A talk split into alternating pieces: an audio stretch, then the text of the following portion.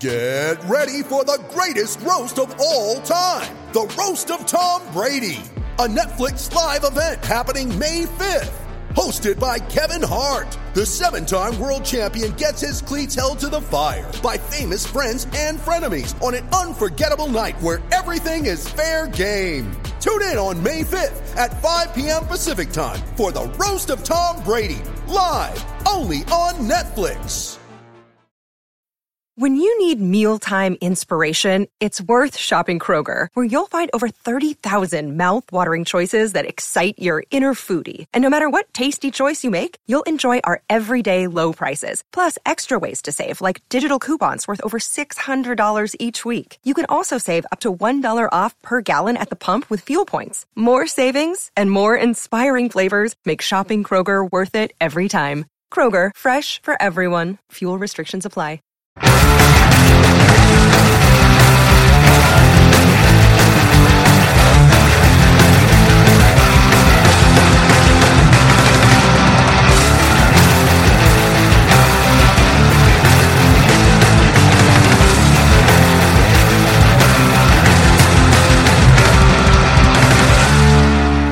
All right, here we go. Welcome to Cast and Crank Podcast, guys. We have a uh, great guest today, Evan Salve. What's going on? We're here. So, Evan, I know before I met anyone because when I first started calico bass fishing, I would type in how to calico bass fish, inshore fishing calico, and he had his videos, dude. So I feel like that's a you got a lot of popularity from the YouTube thing, and uh, man, he's really moved up in the fishing world and uh, jumped to different uh, types of fishing and done really good and everything, man. So uh, let's talk about your start when you're little till uh, maybe you got into the saltwater bass. wow. Um, well, I did not grow up in a fishing family, you know, and I think a lot of people uh, they get their entrance into the fishing world, you know, usually via a parent. And now I did have an uncle who was a very avid fisherman. My uncle Bennett. He's got a boat up in Avalon, or not Avalon, excuse me, uh, in in Oxnard, Channel Island Harbor up there. Uh, but you know, I didn't really utilize that until I, I kind of got my my introduction or my start. But I'll tell you how it started. Um, there was a small bookstore uh, in New Hampshire. Actually, my family has uh, kind of a second house in New Hampshire because I was actually born in Boston, and and my parents went to school in New Hampshire. So when we moved out to L.A., when my dad got a job out here, How old were you when you moved out here? moved out here when I was like five. Okay. so So you young. remember a little bit. I remember a little Okay. bit, but we kept our roots out there. We used to spend all of July in New Hampshire at a place called Lake Sunapee, which is you know in kind of central, southern central New Hampshire. Um, a beautiful lake, a large lake. You know, great fishing in it: bass, perch, rockfish, sunfish, kind of the the the, the whole spectrum of of freshwater targets. Um, and I was kind of going through that phase, which I think a, a lot of young young men and young women go through, which is, hey, what what do I want to do with my life, right? I mean, do I want to be like a, a football player? Do I want to be like a baseball player? you know, do I want to do I want to do trading cards or, or play video games? You know, and and I I think that you know for a certain kind of of young man or, or young woman you go through a little bit of like an early life crisis where you're trying to figure out what you're passionate about and, and maybe your parents are kind of pushing you in a direction maybe you're pushing yourself in a direction and, and I remember at that time I kind of I kind of went through a lot of different things because I've always been a, a passionate person who likes to have like kind of pet projects who likes to have kind of a driving centralizing force in my life.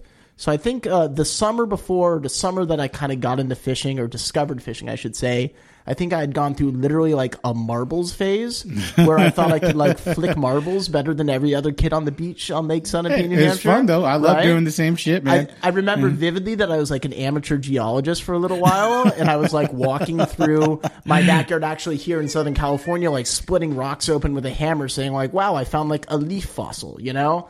Um, but I remember vividly uh, when I walked into a small bookstore, and on the shelf was the World Encyclopedia of Sport Fishing, a book. I think that's what it was called. It was a giant, you know, hardback book um, and it was like published in Europe. So like half of the information in it was like catching bream and carp in like England, you know. but it had found its way to New Hampshire, and I remember I, I I got the book and I read it back to back over the course of the summer. And the first summer, I went and bought like a spin casting setup. and this is back in This uh, is, Boston. I mean, I'm like ten years old, you know, eleven years old. oh, old. okay. So you started This is fresh more. Okay. started freshwater, and Great. then you know the summer after that, I came back from New Hampshire, and, and now we're spending our, our winters and springs back in, in California, and I have school, so. Now I, I bought myself like a little spinning setup because I'm learning what all these things mean and I'm trying to navigate this fishing landscape, which I really don't understand because again, my dad doesn't fish. I'm not really getting like some sort of immediate family exposure to it. Um, but over the you know the first two or three years, I just kind of remember incrementally working myself further and further into that rabbit hole. Right, so you get the spin cast rod. Now you have a spinning rod, and about that time, I'm saying like, wait, my uncle fishes on the ocean. Dad, can we please go fishing with Uncle Yeah, Bennett dude. because here's like an opportunity to get out on a boat. You know, so now I'm buying my first conventional outfit, uh, and it kind of it kind of snowballed from there. Um, I remember my dad used to drop me off down at in Redondo in Redondo Beach at Redondo Sport Fishing at the old green pier there, and he would drop me off on his way to work every morning at like 5:30 a.m. and and I'd either buy a ticket. Originally, I would just buy a ticket to jump on the special or the city of Redondo. Uh, and then I remember uh, eventually one of the people who worked in the office said, "Hey, like there's something you can do. It's called pinheading, right? So you don't pay for a ticket, but you're gonna have to cut squid strips." And uh, you're gonna have to scrub the boat and do all the all the things that the deckhands you know want to kind of schlep Yeah. off on on a younger guy. And I was like, wow, this is like a, a really cool opportunity. I'm so excited. And I was so nervous, right? I mean, it is as a young as a young man. I mean, it's terrifying to walk down that ramp and like go knock on the captain's door and be like, "Hey, like, can I be a pinhead for you?" You know, like, that's like a terrifying thing for a young man to do. But I think I uh, I kind of built up the courage to do it, and and that was the next few years for me. That was that was kind of how I got my introduction to. And the- this is at what age? this is when I was probably I think I was in eighth grade, seventh or eighth grade. So I'm like uh, in middle school, right? Maybe eleven. Summertime. 12, This yeah. is what you're doing all summer. summertime. Um, and so I started on the Redondo special. Um, and then I was on the city of Redondo. You know, I did a couple summers just doing that. Uh, the old Rocky Point out of out of Redondo Harbor as well. Eventually, and I think at this point I'm, you know, maybe in, in, in late middle school, early high school, doing it as like a summer thing. Okay. Now, remember, I used to I used to ride my bike. I would leave. I, I grew up in Palos Verdes, kind of at the top of the hill there, and I used to I used to ride my bike. I would leave at like three thirty a.m. and I would ride my bike all the way down PV and all the way to Redondo. Um, you know, get there at like you know half hour, forty five minutes later. It was all downhill. You would cruise down, you know, stream down that hill. Maybe have like you know your your, your Newell two twenty and you know a little eight foot glass rod like strapped behind you. You know, okay, I'm gonna go fish today.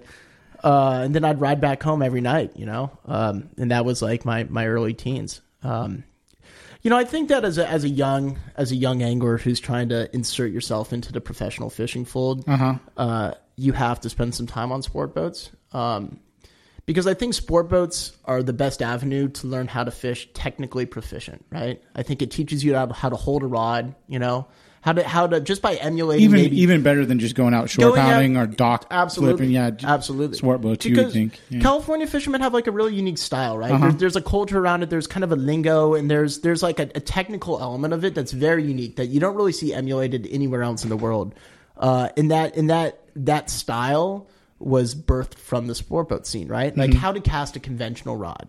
Like how to how to how to throw a jig stick, you know how to put a load in a jig stick, how to hold it properly so you don't look like a kook, you know like these are things that are going to be ingrained in your head by like somebody who's way older than you saying you look like a kook, like this is not how you do it, right? Makes sense. Yeah. and and and that's something that you're only going to get at a young age on a sport boat, or if you're lucky enough to have like parents who Yeah, who dad, exactly, But yeah. if you don't, you need like kind of those father figures that you're going to find on a sport boat deck to show you that, you know. Um, now, due to my proximity to the ocean via kind of the landing via Redondo, that's when you started to kind of walk around the docks and fish bass, right? So you're down there every day. You know, you get off the boat, you want to go fish the harbor for an hour. Oh, and the small halibut are biting. And this is like before you even really understood what a spotted bay bass was, right? I mean, Redondo's not a, a world class spotted bay bass fishery. Now there's some huge fish in it, but it's not it's not like a, a Newport, like an old Newport or an Alamitos or a Huntington, which is more synonymous with like catching big Yeah. bay bass out of, or San Diego, God forbid. um, but we used to catch, you know, these like giant three pound sand bass, you know, three and a half pounds or spotted bay, spotted bay bass, excuse me. And you really didn't even understand like the caliber of this fish. You would look at it and be like, wow, that's a nice bass. Looking back on it, it's like, wow, these are the biggest bay bass that I probably ever saw in my life. Um, but I started walking the docks there when I was like, you know, 13, 14, 15, uh, with my with my good buddy Jared Malott, who who now runs the Gale Force at San that's, Pedro there. that's fucking awesome, with man. Jeff That- Walker, who and, now uh, runs the Native Sun. Um, and you guys both grew, like kind of grew up together. Yeah, it's like we- kind of cool. Like to both of you are at a different spots and doing kind of what you love. Well, see, the thing is, these kids were more so birthed into the industry than I was. Dad, Jeff's dad ran the special. Okay. Um, Jared's dad was an avid fisherman. So these guys were like, they were a fixture on the dock, right? And now, like, these are my friends now because fishing is my life. As a young adult, I've taken to fishing as like my my driving passion in life. So these are my friends now. You know, these are your fishing friends. Yeah. These are the kids who you spend after school with and you spend your weekends with, either on the boat or running around the harbor, running away from, you know, harbor patrol, you know, hopping the fences, catching small bass and little halibut and spotties and whatever else. Bonita, you know, Redondo Harbor, Bonita. We used to catch Bonita all the time. Mini I've heard, man. Um, but, uh, so I did that for a little while, and then when I was 15 years old, uh, I got an opportunity to actually spend a summer in Avalon at Catalina Island uh, and work for my my friend John King, well, my uncle's friend John King, uh, who who owned at the time and still does own to a to a slightly different degree uh, aficionados charters out in Avalon. So I, I took that opportunity. I believe I was 14 or 15 years old, and I and I ended up like finding just like a random room at somebody's house that I could rent, you know, for like five hundred dollars a month. I think my dad helped me pay for it. You know, like, hey, I'll, let's go out there. This will be a good extracurricular summer activity. You know, I'm going to send you out here. I'm like, oh, this is so exciting. You know, Yeah. uh, so I went out there and I spent the summer in Avalon. Now, here's the thing. The summer I spent in Avalon, I think it was like 2008 or 2009, right? I think it was 2009. Economic crash. Economy sucked. Yeah. Nobody wanted to fish, you know? What's the first thing that like kind of your your casual fisherman throws away or you're you're just average person. You throw away your leisure activities when the money gets tight, Fishing, right? yeah. Fishing, you know, as a tourist, it's harder to justify spending, you know, $1200 $1300 to go catch some fish, you know? Um so it was a real slow summer. Uh, we didn't work as much as I was hoping to, but I was out there and I was in the world. And then uh, one day, kind of as as as the charter season was winding down, you know, in late August, uh, I had an opportunity from from Captain Mike Araujo on a boat called the Vertigo, who just kind of pulled me off the fuel dock there in Avalon and said, "Hey, do you want to come fish a marlin tournament?" Uh, so I took that and I kind of went out and initially not knowing enough to be like a full, you know, deckhand. I was the guy who like cooked cheese and cracker plates, you know, and I was really proud of the fact that I could make a really good cheese and cracker plate. Yeah. And then present it to these wealthy boat owners and, and you know, business magnates who were back there like using linen line and, and, and Dacron to, to compete in these Avalon Tuna Club tournaments. Wow. Um, so from there, I kind of skewed away from from the sport boat thing, uh, and actually kind of geared my professional, um, you know, the professional element of, of my sport fishing life towards more the private yacht work. You know, and I worked with Mike for the next few summers uh, on various boats that he ran. You know, and, and did some Cabo Transit runs and.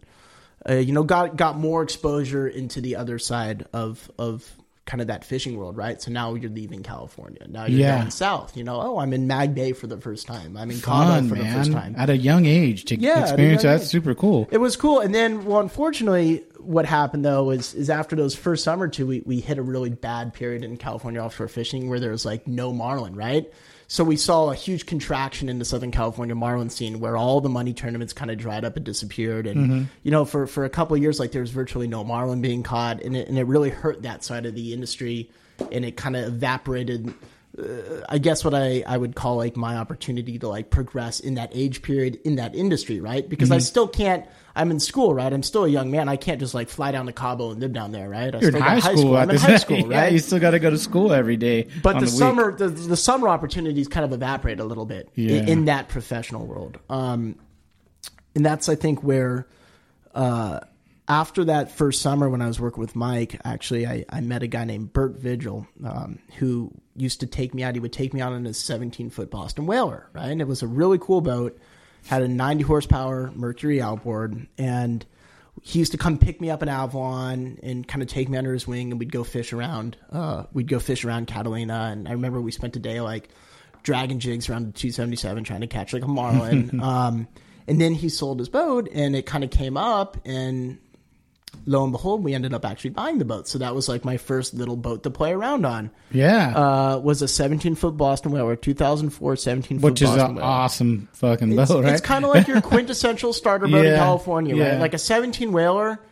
It's like an absolute classic, a Montauk, you know, and uh, you can do everything in it. You know, it's a gr- it's a great little boat. You know, for for a for a young man. I mean, I couldn't ask for like a cooler situation. All of a sudden, like I had the freedom of the ocean. You know, I can now do it on my own terms, and uh, that's when I started really fishing like the saltwater bass stuff and trying to insert myself into that world a little bit more. so at this age, when you started competing SWBA, uh, how old were you? 16, 17? I think it was like 17. Okay. yeah. Probably about 17. so you're almost 18. You Almost weren't, you 18. Were, so you weren't as young. People probably thought you were. I was young. I was a late developer. I was a really late bloomer. but people thought you were probably like 14. But oh, totally. Really, Yeah. I mean, I, I, I had a very like, hey guys, yeah, we're going bass fishing today.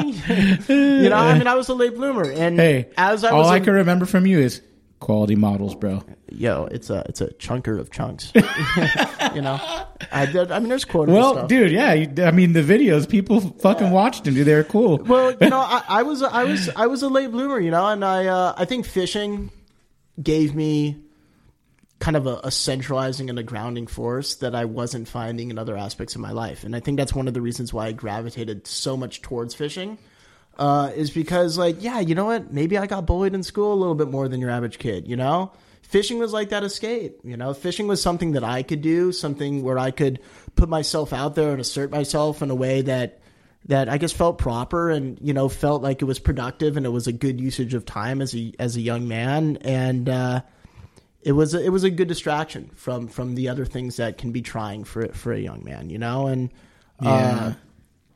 I think uh, if I wasn't kind of a later bloomer, I don't know if fishing would have played the same role in my life. You know, if I was more more involved with you know Sports sports or something like that, If I was like a big kid who was on the football team, I would never have been like fishing. Fishing would never have like encompassed as much of my life. But it was it was something. It, it was a really good outlet for me. It was a really important thing for me, and and I think it gave me the purpose that I I really needed at that point in my life. It gave me confidence. It gave me a, an opportunity to to you know, feel like I could succeed, you know, as as a young man. Feel like I had something that was special for me at that point in my life, you know. Um, when I entered into the into the saltwater bass fish, fishing world, I think it was kind of the heyday of saltwater bass fishing. I think we were looking at like peak saltwater bass fishing. You know, this was a time when. Uh, you know, the tournaments were drawing like 70, 80 teams, you know, and it was just the SWBA back then. Um, I think it was before everybody started like wrapping their boats and throwing their jerseys on. Like it was right on like the cusp of that. It was still punk rock, huh? It was still kind of punk rock, Yeah. but I think it was like popular punk rock in a sense where I think it was honestly, you want to know the truth, it was like before the infighting started. no, I'm serious. I mean, it was like Well, the like, gold- hey, it was from the a- golden age. Hey, if you don't mind talking Yeah. about, you can talk about that, Yeah. dude. If you want to talk about your experience through the whole SWBA and you know what you saw. Well, everybody was unified under one banner, Mm-hmm. right? I mean, it's like if if you were to draw an analogy to like ancient warfare, right? Like the houses hadn't split off yet. you Game of know? Thrones, Game of bro. Thrones. You know, this was before you know, this was before the continent fractured. You know, into, into dividing forces who all wanted the throne. No, uh, this was this was when everybody was kind of still still in it to, together. You know. Um, and I, I really got to thank a lot of people in saltwater bass fishing because a lot of people, um, I think they, they played kind of like a fatherly fatherly role in my life, you know. And my dad has always been extremely supportive. I mean, my dad has been amazing for me in my career, and, and I think I haven't always acknowledged that as much as I should have. He's been a really really important role. That's in my awesome. life. Yeah. Um, but there was a lot of other men who who who were very strong figures in my life. You know, guys like John Cooch. Mm-hmm. Um, you know, one of my best friends in, in saltwater bass fishing was uh, was Matt Koch, fish painter. Great guy, Uh, dude. great guy. I I I, Yeah. I spent many many times, many nights on the phone with him trying to like navigate like the tumultuous aspects of it, right? Like trying to figure out what the right thing to do was. Um, trying to figure out how I could assert myself and and put myself out there in a way that wasn't going to like ostracize my peers. I've always been like an outspoken person, you know? And I think as when I was younger, probably to to a degree that wasn't as refined as it is now. You know, like dude, I'm I'm 17. I've lived like a somewhat sheltered life, right? And I'm I still think trying to figure out what the age hell too, I'm doing. You at know? that age, at seventeen, I'm running my fucking mouth all the time. You're only you're seventeen. You're young, dumb, you know, full of cum, bro.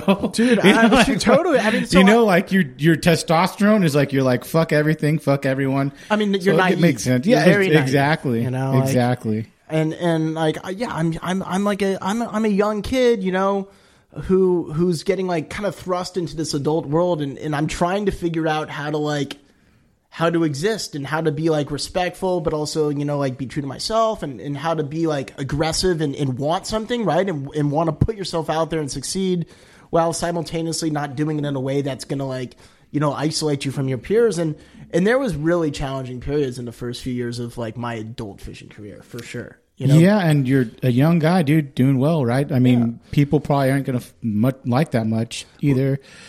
It's the truth. Yeah, I mean, you know, uh, when you're when you're uh, like I've said a million times, I fish with Seth.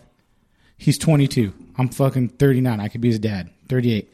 But meeting a dude that's well spoken is like Seth. I don't consider him like a 22 year old. He talks, Yeah. you know, like some of Oh, I these know guys, Seth. Seth's you a know, smart kid. and you Yeah. talk to them and they're like, oh man, you, you feel like you're 30 something years old, but you're, you know, and, and that, I'm sure that's hard to, to talk to older guys when they're kind of set in their ways. And you're a young kid. You're a young kid. You, like you said, you know, like, as a young adult, one of the hardest things to really wrap your head around is the concept of time. All right? Yeah. So you're sitting here and saying, like, I want to have everything right now. I want the respect right now. You know, I want to, I want to win right now. And it's hard to look at it and say, maybe in five or six years, it's okay to like use the next five or six years as like a developmental period To and build then your to foundation. really arrive exactly in five or six years, right? As a as like a 17, 18, 19 year old, you're like, I want it now. I want the respect now. I want to have the sponsors now. I want to win now. You want to believe that you're like exceptional, um, but maybe it's going to take you a little bit of time to really settle into that, right? It's going to take you some time. Now, make no mistake about it. I've been on a fishing crusade for the last like 10, 15 years. Like an absolute fishing crusade. This has been my life. Yeah. I mean, living and breathing it obsessively at times. All right. Way beyond what would be like considered normal or appropriate at times. Okay. And it's had like an, an, an, ill impact on my life at, at times, right? It hasn't been a good thing at times. It's been a very consuming thing for me. I always knew that I was going to succeed at it because that's just my personality. I'm somebody who's who's very very very driven and obsessively driven about things. And I'm going to like I will get there. Um but as like as a young adult, you know, we're operating at the time around guys who knew a lot more than I did. And at the time, you know, when you're young, you, you can't always accept that, right? Like these guys do functionally have more experience fishing than you yeah. but you still want to view yourself and put yourself out there like a, as an equal, as an even player in this field. Um, if only I knew then what I know now, right? If I looked at some kid who was coming up below me, you know, saying I'm the best yellowtail fisherman in the world, and you know, you probably had those guys chirping in your ear, but you just, you were too young to maybe hear sometimes, right? Well, you know what? I got a lot of really bad advice too. For Did you? every for every guy who was like, "Hey, this is the right thing to do." Yeah. Make no mistake about it. There was a lot of people who gave me absolutely terrible advice, knowing I would have listened because they wanted to see the Facebook feed burn. And a lot of those people have been on your show. Oh man. being on the phone with people and being, hey, what what should I do? I don't know. I'm. What do you think I should write? What should I do? Write this. Do this. And looking back on it, it was terrible advice, and and they knew it. You know what I mean? Yeah. But they were happy to see the Facebook feed burn because they knew that Evan would go and write this, you know, and he'd write it all flowery, and he'd and he'd write like a five paragraph thing going after some other guy, and it would look real bad on Facebook, you know. And I played right into it, you know. so so you, so you write the the the essay, you know, you write your thesis statement, and maybe it's not going to play as well when I read it back now, but I really believed at the time, like, hey, I think this is from my heart. This is what I feel. You know, I'm just I'm just being confident. I'm putting myself out there. Um, I wish there's there was many times when I really wish that that people who I really truly trusted and considered friends uh, would have would have given me better advice, frankly, you know? I hope that if I'm put in a position where I can give advice to somebody younger than me, uh, I'll do the right thing, you know, and, and I'll and I'll give advice um, grounded around the idea of truly helping somebody and not just like like I said, kind of watching the feed burn. What about so that's that's shitty, man. But what about some of the guys that have been on the show that have been an impact on you, or some guys, saltwater bass guys that you know? Listen, and and, and I want to I want to kind of emphasize something. Uh, there's people who who I view and say I, I feel like this person might have wronged me, but Yeah. those people also at times help me. It's not an exclusive thing. So maybe at the time, At the time, they they were wronging people you. make mistakes. I've made so many mistakes in this industry. I can't even Oh, count them all. countless mistakes. I'm telling you. I mean, countless. There's probably nobody in the fishing industry who has messed up more than I have. You know, to an extent. I'm somebody who really tries to learn from my mistakes. I try not to make them twice. Mm-hmm. But I mean, I've been like a, a visually. I- I've been somebody who's been like in a visual sense in this fishing world for a very long time, and I grew up in it. You know, every mistake that I made as a young adult, I made it like in a public way. A lot of times, I made that mistake literally typing it out on Facebook. You know what I mean? I am typing this mistake out, and I'm immortalizing this mistake. You know, it's a tough way to learn your lessons. It's a tough way to learn your lessons. Um, guys like Mike Lane, Scotty P, they were good people in my life. yeah, You know, they brought me into their family life. Some when I when I didn't have a lot of friends, they were my friends. And and I, in in over the last few years, as my career's kind of skewed away from saltwater bass fishing, uh, a lot of those relationships have. I haven't seen a lot of these people and talked to them as much as I could have. You know, I moved to San Diego. I'm in Cabo, and and I haven't always been good at maintaining relationships over long periods of time. You know, I'm kind of a private person nowadays. You know, I I, don't put myself out there as Do you feel like you're private now because of all the internet and social absolutely. media? Like it kind of it kind of jaded you. Absolutely. Yeah. Absolutely. You know, I mean, there was times when when you know when I was reading things, you know, and like on the verge of tears, you know, like this is like this is like this is like hurtful stuff, you know, because you want to be liked, you know, you don't want to be a hated person. You don't want you don't want to be making the wrong decision. That doesn't feel good. Nobody wants that, Yeah. you know. There was times when, when I was a little older, it, it- where, where I would, you know, you call these people on the phone and say like, "Bro, like, stop talking about me, bro." Like straight up, like what are what are we doing here? You know, like straight up. Like you, this is a forty five year old man, and you're sitting on like Facebook right now, just like baiting. You know, you want this. Like who who oh, wants this? And you know what? There was times when I was like going to be up there and like, you shouldn't kill a calico bass, and this is why. You know, or like you're wrong, and and maybe I wanted it too. You know, Yeah. because we're all feeding off the drama a little bit. But now I look back on it and say, man, like, what were what was anybody doing? Why do we want this? Yeah. But that's like the fatalistic nature of humanity. It's I guess it's when you bring competition into something too. Uh, everyone everyone gets competitive. Yeah, people just get bored. I'm serious. People get bored. You, what else are you doing? You're sitting at home. You're you're you're like you're spending hours of your day. If you're somebody who like is is commenting on everybody's post on Facebook and Instagram, that is hours of your day. Make no mistake. Oh, dude, you don't get me wrong. Like doing this podcast, I'm like, I fuck my personal Instagram post maybe once every, you know, a little while. But with the podcast, I go, okay, I try to promote everyone that comes on the show. You know, like Yeah. it's promoting, it's promote. You know, No, totally. I don't need to tell you. No, you fucking know. important. I think you do a good job with it. You know, but you're getting lots of voices. Move the mic up a little. Oh, there there, we you go. Yeah, I mean, you get a lot of different contrasting voices, and that's yeah, important. and I'm, that's what we're trying to do. And uh, having you on was, is really good. Thanks for uh, coming on. No, I'm. I'm really happy Yeah. to be here. Thank you for inviting me. But, let's uh, dive back into the saltwater bass. So Yeah. let's talk about your your kind of uh, you moved through the saltwater bass. Do you, Yeah. how, do you have a couple wins in there? Yeah, I mean, uh, you know what? I I have the second largest SWBA bag of all time. Second, Yeah, we I got yelled at for not saying the first, the No, biggest. What I- was the we second? Caught, we we held the record for like ten minutes until until face down bass out caught the the first. You know, like of all the nights to like uncork like a thirty two pound bag, it had to be on the night yeah. when somebody corked on the like the thirty five pound bag. You know, Mm-hmm. Uh, I'm like the chronic second and third place loser, like you know, but uh. Uh, I never won an SWBA event. No. I, I wish I would have. But I mean, I placed. I mean, I got plaques over the wall. Yeah, Um, big bass, I too. won. I won a West tournament. I won the first did ever you? West Series tournament. That's nice. Yeah, it was cool. We won. We won a tournament up in Marina Del Rey. Um, That's so towards the when you stopped competing. When like, why did you stop competing? You're just done with it, or saltwater bass fishing was kind of like done with it. Really? I feel like saltwater bass fishing just, you know, honestly, man. You got so I'm when I'm asking you these Yeah, questions, I mean- I'm coming from a No. point of view. I'm everything you're talking about, like as a kid reading books. Yeah. I'm doing that at fucking No, it- it- 30 years old with a with a five year old. I'm pitching the, its course. You know, like so I'm asking you like to me it's brand new, like or I'm like wide eyed, like Yeah. with music, anything else. So I'm kind of like wondering, did you just like kind of like you know, I I, was just over it. Yeah. I just felt like I hit a wall with it. did you leave more because of the drama? Like, Yeah, like- absolutely. Oh, not because of the fishing, but the Not drama. because- I mean, but I did listen in 2014, 2015. I mean, fishing kind of shifted, and professionally, I had to shift with it. See, Mm-hmm. I'm somebody who makes a living fishing. I've made a living fishing my entire life. This is this is my job. You know, it's not like I'm not somebody you know manages a restaurant by day and then like plays like the pseudo professional fishing game by night. Like, no, I'm I'm like a full time professional fisherman. I Mm-hmm. make 100 percent of my living fishing. So, and you can't really make a living saltwater bass fishing.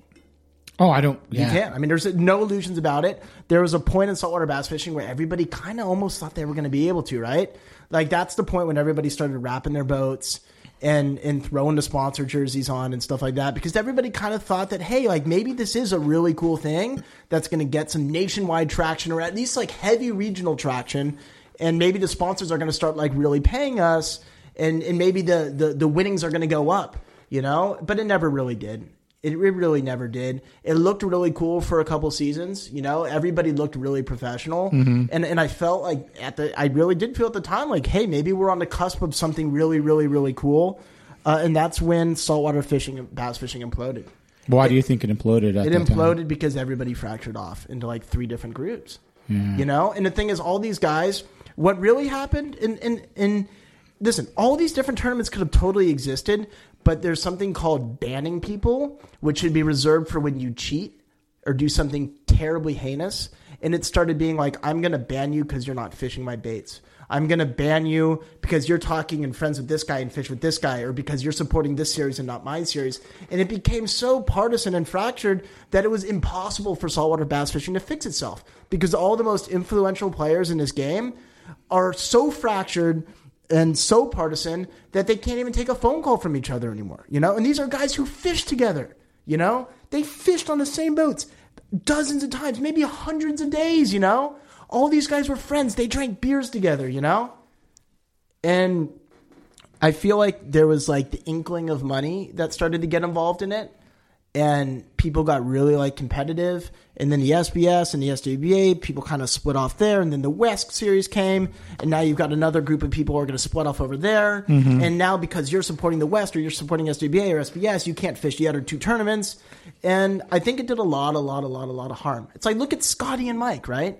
Scotty and Mike for for for like a year or two were like winning half the tournaments they were fishing, and maybe it was a product of like the fishing cycle, right? Like they were like big on like the fast wind, the Yeah, swim bait fishing. that's what we talked about when when, that was on. at its heyday, right? So they were on that trend when that trend was in, and when the fish were eating it real good, and they had it dialed in and locked in at the islands, so they could throw up like that 20, 25 pound bag every single day. And like in saltwater bass tournaments, if you put a 25 pound bag on a scale, you're usually going to win the tournament, right? Mm-hmm. I mean, you really, I mean, sometimes somebody's going to do like a 28 or a 30 plus, but like realistically, you get like 25, 26 pounds, you're in really, really good shape. Yeah. Even though like some guys are going to go out there on their fun days and be like, yeah, I caught a 40 pound bag today. when, when the money was on the line, it's a 25 pound bag, right? Yeah. Um, you know, and, and, and now they're banned from competitive tournament bass fishing. What are you going to ban Kevin Van Dam from BASS because he's winning? Those guys never cheated. So why are they being banned? Because they disagreed with the tournament director? yeah. I, I, don't know reason. anything about. And and, and I don't think anybody that, really yeah. knows all the reasons because a lot of it's just personal stuff. And who knows what was said behind closed doors? Who knows what was said via text or over the phone? You Yeah. know. But at the end of the day, it became one of these things where like you're not even sure who you can be friends with if you want to stay in the good graces of the people who are running this whole conglomerate, right? And it was just I felt like it was a weird thing. You know, and I was probably right there in there, like trying to figure, you know, maybe I was part of that problem. I don't know. You know, looking back on it, maybe at the time, you know, maybe I was one of the guys who was taking, you know, showing my allegiance to one group instead of the other group, you know, and pumping up one instead of the other. I, I can't even really remember. Uh, but the whole batch of it was wrong, in my opinion. And I think that a lot of those guys fixed it. You know, SBS and SWBA came together. You know, I think that a lot of those ill feelings have been fixed. And and and I'm not saying any of these things to detract from the really No, good work no. that these guys put into it. You know, Eric Bent, James Shamlin, these guys like were pioneers in saltwater bass fishing. Make no mistake about it. Absolute pioneers. Jerry Mayhew, pioneer. Yeah. You know? and great freshwater Great. too. I mean, these are Yeah. are, are world class fishermen, Right? Don't get me wrong. Um, I think everybody's somewhat culpable. I think there was a lot of opportunities when all the players could have come together and said, "Hey guys, like, let's stop the bleeding for the sake of the sport." It's never recovered. yeah. It hasn't because it just it, it just became weird. You know, it was like a weird vibe. thing. People don't want to have to be like choosing their allegiances. That's such a weird vibe. You know, like showing up somewhere and not knowing if you can like shake a guy's hand. You know, like it's it's just bizarre. It's got to be impartial. Tournaments have to be run in an impartial manner. You cannot uh, insert your personal like opinions towards a competitor into your tournament series ever because then you lose all your legitimacy. You know, I, I, I fish these million dollar tournaments. I fish tournaments where you have to pay hundred thousand dollars to enter a tournament. Fuck, man. You know, you think that you think it's gonna you think that everybody fishing those tournaments likes each other.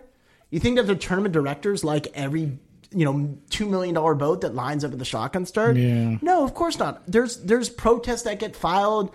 There's all kinds of drama at those tournaments, but nobody's gonna put up with it at that level unless the stuff's clean.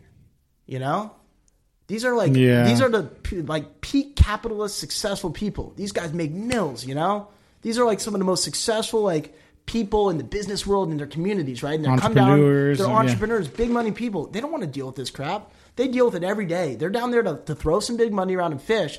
They want their stuff run clean, and if it's not run clean, people get pissed. You know, it's just saltwater bass fishing got caught in a weird place where they didn't want to know if they wanted to be like a truly legitimate tournament scene or if they wanted to be kind of like a club, you know? Yeah. Do we want this to be like a social scene or a competitive scene? Because you can't really have both. You either have to run it like a business and run it like to the book, you know? Or you can run it like it's like a social thing and then you can like exile people from your social group, you know? But you can't have both. You're not going to have a series that's going to be like financially lucrative for the competitors, where the sponsors are going to be like, this is stable. This is a good investment for me to come in and support this. But then be banning people for like a reason doesn't even have a reason, you know? Yeah. Because they said something, whatever. You know, you just can't do that. You got to play it by the book. Absolutely. So what what age did you kind of stop fishing uh, I saltwater think bass? 2014. 2014. 2014. Okay. And then 2015 was like the start of El Nino. Okay. So okay, like, and this is the other thing. So, young anglers who came up in this industry between the years of 2014 and now are definitely the luckiest people who have like ever lived. You know, like this has been a great fishing cycle. yeah, dude. totally. Yeah. This has been fantastic. So you're you're a, this is where some more of that animosity comes in. You got a guy who's been in, who's been grinding it out in this fishing world for 40 years. Never seen a 200 pound tuna in his life. You know, never seen a 200 pound bluefin off the east end of Catalina, certainly, right? Uh, and now all of a sudden you got like these 16 year old kids on their skiffs out there catching like 200 pound tuna. crazy, like, right? Thinking they're the best tuna fishermen that ever lived, you know? So you're thinking that's luck. No. Well, yeah, I mean, the whole because of the El El Nino, Niño, yeah. thing, you know? Yeah. El Nino was done in 2016. Everything we've seen since then's a different kind of program, right? Like, El Nino was great. 2015 was an incredible year. And I bought my first bigger boat. Then I bought my 29 foot Crystaliner, the Hawk, there. Then in 2015. And 2015 was like, yeah, peak El Nino, right? Like, blue marlin wahoo. We caught wahoo in the rigs in front of Long Beach. we caught a we caught a we caught a 450 pound blue marlin in front of San Onofre, fishing for blue marlin. like man. running like like like big lures on the on the 80 you know on 80 pound chair gear. It's like That's wild, dude. big blue marlin just crashing the short rig, you know, 450 pounder, seven miles in front of Sano. That was 2015. Like wow, Great, great time. wow, you know, and that's when we first started to see these like hundred pound tuna, you know, sitting off Sano, sitting off Dana Point, you know, in the channel, you know, and and and back then I I had my Crystaliner late in that year, and I had my Ranger at the beginning of the year, and it was like, this is just like this is this is heaven on earth. This is like you know this is this is really peak Southern California fishing experience. right? Yeah.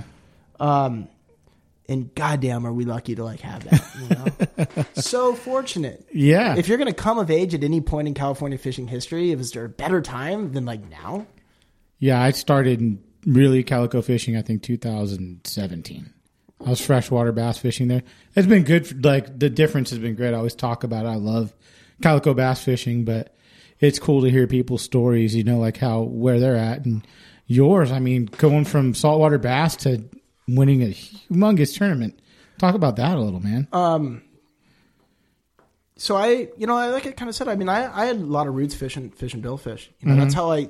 Even while I was fishing saltwater bass, I was still making kind of a living working on on bigger boats, and that's something a lot of people don't understand. Like I was fishing saltwater bass for fun, and when I got a call to go work on like a, a bigger boat, I would still do that. You know, I was still doing Cabo runs in that period. You know, um, that was how I was making money. I wasn't making you know hundred grand a year, but I was I was as you know as a young adult, Getting I'm, making- by. I'm getting by. Yeah. You know, I can pay for the fuel to put in my boat. You know, I live at my parents' house or whatever. You know, um, but uh, in 2017, you know, I've been doing my charter operation stuff, Salve Pacific, for for for a couple years at that point, and I started fishing in 2016 with uh, a guy named Davis. Um, Now, when you're doing your charter, were you up here or down in San, In San Diego? Diego. San Diego. Uh, okay. Davis started fishing me on the Hawk, and we had some really good trips fishing tuna. Uh, and I kind of whispered in his ear and said, "Hey, like, there's this thing called the Bisbees," and and he's he's all into that kind of stuff. And at the end of 2016, we were we were, I guess, kind of actually more going into 2017. There was a discussion on the table about about him buying a boat and me bringing it down to Cabo and, and building a tournament program and you know, trying to trying to maybe fish the the Cabo tournament scene, which is which is four or five tournaments. They have the Los Cabos Billfish, they have the Little Bisbees, the Big Bisbees, a couple tuna tournaments. There, there's quite a few big money tournaments that go down in October and November. Um, so uh, you know, going into 2017, uh, we ended up finding a boat in late 2017, a Cabo 40, uh, that was for sale via Cussler Yachts in San Diego. Um, we bought the boat. Uh, I built out a you know a 50 rod arsenal from Cousins. We, we rigged the whole thing up. I mean, we really put a lot of effort into building the team and putting the team together and and building a program that would be competitive. Uh, and we went for it. And and Davis kind of invested in he invested in an idea that I could be competitive for him, and uh, we brought together a good crew and, and people that we thought would give us a shot. Uh, and we went down in early October of 2017 to Cabo with this, you know, new package, right? This this this this program that we had we had. So, did cousins wrap all the rods Yeah, the we, we went to to? the factory and built everything out. I'm actually over. Oh. So Cousins went out of business, unfortunately. Super sad. Uh, they're gone. They don't exist anymore. I know. I sold all my rods. Yeah, it's it sucks, you know. I mean, that's Mm. the fishing industry's hard, man. Margins are tight.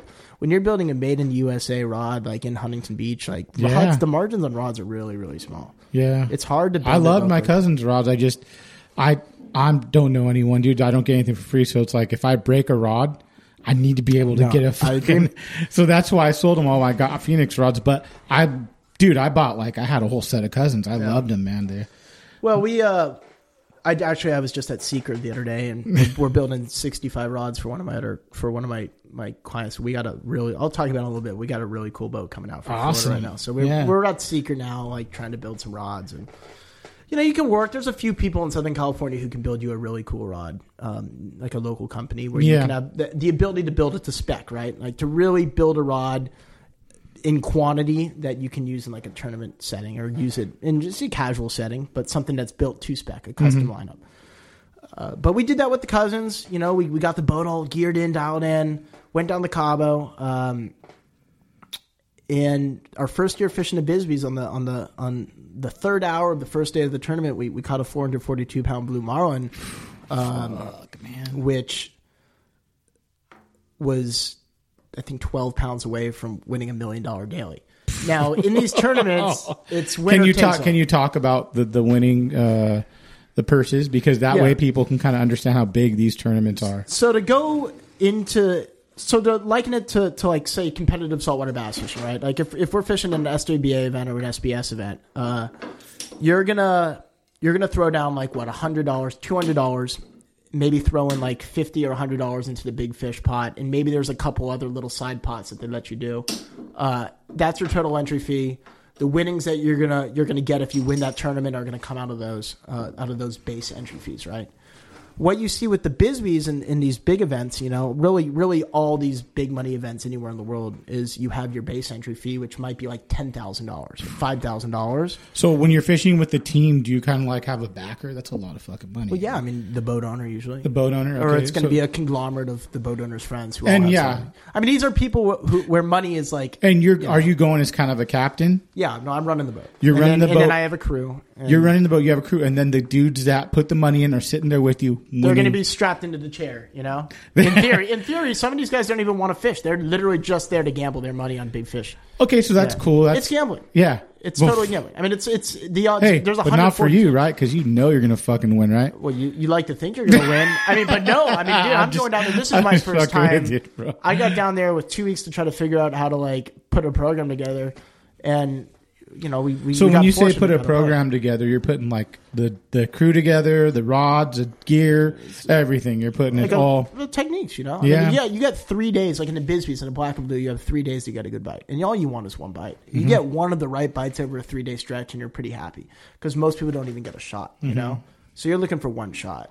Uh, so you, I mean, my belief with the this fishing stuff is it's just consistency over the course of three days.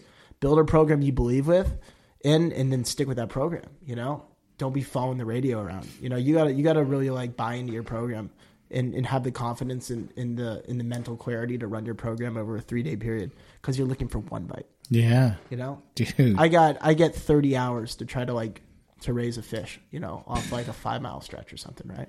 and you're this is your you're talking about your first one right now, right? This is the first one. This is Okay. 2017. So we got a bite early. We, we we killed a 442 pound fish in like 20 minutes. Get to the scales. Uh, we, we actually we didn't go right to the scales. We kept fishing. It was early in the day, and you know we called in our grid, which you got to do. The whole fleet shows up. Uh, I watched the guy who actually ended up taking a million dollars from us like catch the fish right next to us. You know, I'm like glassing him in the gyros, um, and I knew he had a real fish. You know. Most years, uh, you know, a 450 pound fish is 50% of the time is good for a million dollar daily. You know? Wow. And the way, so let me kind of clarify the daily situation. So you pay your base entry and then you can scale it up from there. So you're looking at like $1,000, $2,000, $3,000, $4,000, $5,000, $10,000, $20,000 dailies. And you can stack those all up, right? So if you're going all in, it's, you know, $75,000, $90,000. you Yeah. know? And then you stack that times, you know, maybe 50 other boats that go all in. And, um, the dailies are paid out on a day to day thing. So there's like a, a day one daily, day two daily, day three daily. The biggest fish on each of those three days is going to win their daily, right? And the daily is usually like a million, a million and a quarter. Shit. But if like if you don't catch a if no qualifying fish are caught on day one, that'll roll over to day two. Oh, if not on day two, it'll roll to day three. So when you see the big money getting paid out, it's usually like a three day roll. yeah, yeah, dude. Um. So uh, we got that fish in 2017. Uh, we ended up not winning the daily. Uh, it held on for fifth place overall. We got like a seven thousand dollar check. You know, it's like it doesn't even cover the fuel. But we got like a little trophy, and we Yeah. to go on the stage and hold up the novelty check. Fun. and it's like, Yeah. oh my gosh, this is amazing. You know, at the time I was like the youngest captain. And how like, many- catch how a many teams are there? 140 teams, so you took seventh, uh, fifth, fifth out of 140. teams. Dude, that's a huge accomplishment. Totally. Any, it, either way, you gambled and took fifth out of that many teams. It's awesome. Oh, super. Yeah. Yeah. And I mean, I look at it, and it's like, yeah, you build a good program and then you really hope that luck kicks in. Mm-hmm. I'm not going to pretend that I'm like, a, you know, I'm not a billfish savant. I'm, I'm competent. I feel like we put a good program together every time we like leave the dock. Yeah. You know, I try to fish with competency. Um, there's a lot of other really good teams that are fishing down there, and we were fortunate to get a good bite, right? Um, so we left our first season. You know, I've left feeling like, you know, personally fulfilled in a sense, but still with stuff on the table. You know, Yeah. like, this feels great. We, we we got to you know wet our feet. We had a we had a good year. Let's come back next year and, and try it again. Um, With Kizik Hands Free Shoes, motion sounds something like this. Kizik helps you experience the magic of motion. With over 200 patents and easy on, easy off technology, you'll never have to touch your shoes again. There are hundreds of styles and colors, plus a squish like nothing you've ever felt. For a limited time, get a free pair of socks with your first order at kizik.com slash socks. The longest field goal ever attempted is 76 yards. The longest field goal ever missed? Also 76 yards. Why bring this up? Because knowing your limits matters, both when you're kicking a field goal and when you gamble. Betting more than you're comfortable with is like trying a 70 yard field goal. It probably won't go well. So set a limit when you gamble and stick to it. Want more helpful tips like this? Go to keepitfunohio.com for games, quizzes, and lots of ways to keep your gambling from getting out of hand.